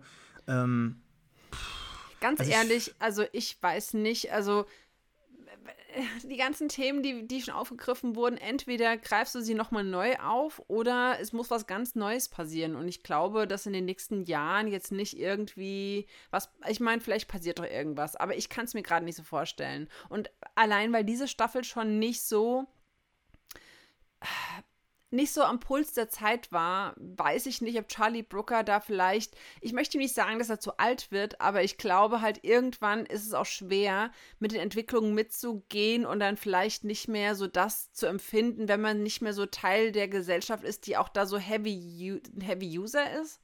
Also mir, mir fällt es auch mhm. teilweise schwer. Also am Anfang der 2000 oder in den Zehnerjahren, als ich auch irgendwie Facebook und alles super spannend, ich war da noch mehr mit drin. Jetzt mittlerweile habe ich eigentlich schon fast gar keinen Bock mehr auf diese ganzen sozialen Medien und was da noch alles kommt. Und dann merke ich auch, dass ich mich inhaltlich vom Interesse her weg bewege von diesen Themen. Und Charlie Brooker vielleicht auch nicht mehr so am Puls der Zeit ist. Oh Gott, ich will dieses Wort nicht bemühen, aber ähm, da nicht ja, mehr so die Einblicke Ich will ihn gar vielleicht. nicht zu viel verteidigen, aber ich glaube, es könnte auch daran liegen, dass viele der Skripte vor einigen Jahren geschrieben wurden, während der Lockdown-Phasen und vielleicht dadurch einfach verzögert ankommen aktuell. Aber man muss jetzt nicht nur auf Social Media unterwegs sein, um sich von vielen dieser technologiekritischen Aspekte begeistern ja. lassen zu können, oder? Ja, also stimmt. Das heißt, wenn, wenn eine Folge auf Corona oder auf die Pandemie Bezug nimmt, heißt das ja, dass dann die, dass dann die äh, Skripte auch geschrieben wurden, noch bevor AI ja jetzt in diesem Jahr so groß geworden ist. Mhm. Mit, ähm, deswegen konnte er das ja nicht mit einbeziehen, weil ich würde mir wünschen, dass das, was jetzt alles kommt, also das ist ja seit März gefühlt, ist das hier so eine Explosion an Tools, an jeder redet von äh, ChatGPT, das würde ich mir, könnte ich mir vorstellen, wenn er da ein paar coole Ideen hat, das könnte er noch verwursten. Aber das sollte ja auch nicht so plakativ und stumpf sein, weil das fände ich auch nicht so spannend. Ja, ich sehe es eigentlich genauso wie du, da nicht viel anders. Ich weiß nicht, ob es daran liegt, dass er jetzt rausaltert aus diesem Bereich, wo man noch irgendwie so in der Mitte der Gesellschaft auch steht und dann auch treffende Entscheidungen oder, oder Aussagen machen kann. Ähm, aber ich, ich, ich, ich würde mir doch schon noch mehr Folgen wünschen. Also ich finde, grundlegend ist unter dem Format von Black Mirror, das jetzt so sich wirklich über ein Jahrzehnt etabliert hat, natürlich auch mit, mit sehr langen Pausen, mit sehr langen Strecken an, an, an keinen Veröffentlichungen, doch noch viel möglich. Also ich meine, grundsätzlich ist ja auch jetzt eine scheinbar, ich habe sie nicht gesehen, aber nicht so erfolgreiche, nicht so gute Twilight Zone Revival-Serie gekommen, aber unter Twilight Zone hat man trotzdem sofort direkt verstanden, was ähm, ja, was, was da verkauft wird, was angeboten wird. Und so dieses Black Mirror-Angebot hätte ich dann doch irgendwie immer gern so alle paar Jahre als Überprüfung so begleitend zum Medienkonsum dazugereicht. Ich weiß halt nur nicht, ob Charlie Brooker noch genügend Ideen in sich hat oder ob dann halt jetzt nicht auch irgendwie so alles langsam erzählt ist. Dieser, diese Flucht fast schon jetzt in den Horror ähm, äh, mit, mit, mit Fantasy-Elementen ist für mich kein Offenbarungseid, aber auch irgendwie so ein Zeichen. Ne? Und dass es auch wieder nur fünf Folgen geworden sind, ähm, okay, vielleicht, ja, ist, ist, ich will da jetzt nicht zu viel Gewicht drauf legen, aber es ist ultimativ alles so an, an, an so einigen Ecken sieht man doch schon so ein paar Zeichen, dass es vielleicht langsam ja, dem Ende entgegen, äh, entge entgegengeht. Und ich, ich könnte mir vorstellen, dass es noch eine letzte gute Staffel geben kann oder noch ein paar gute Folgen. Aber so die Zeiten, wo man über jede einzelne Folge wirklich lang reden kann, so die ersten zwei, drei, vier Staffeln, würde ich fast noch sagen, die sind, glaube ich, vorbei. Also wir haben jetzt natürlich auch drüber geredet, über jede Folge, noch lang. Vielleicht auch zu lang, müssen wir, müssen wir nachher mal überprüfen. Aber es ist, es ist dann doch vom, vom Ergebnis her nicht mehr so reichhaltig, wie man noch vor, vor ein paar Jahren. Deshalb würde ich sagen, es ist genug jetzt so langsam, ne? Vielleicht könnte man auch noch mal ein cooles Special rausbringen. Also ich meine, es gab ja jetzt Bandersnatch und ähm, War aber schlecht, oder?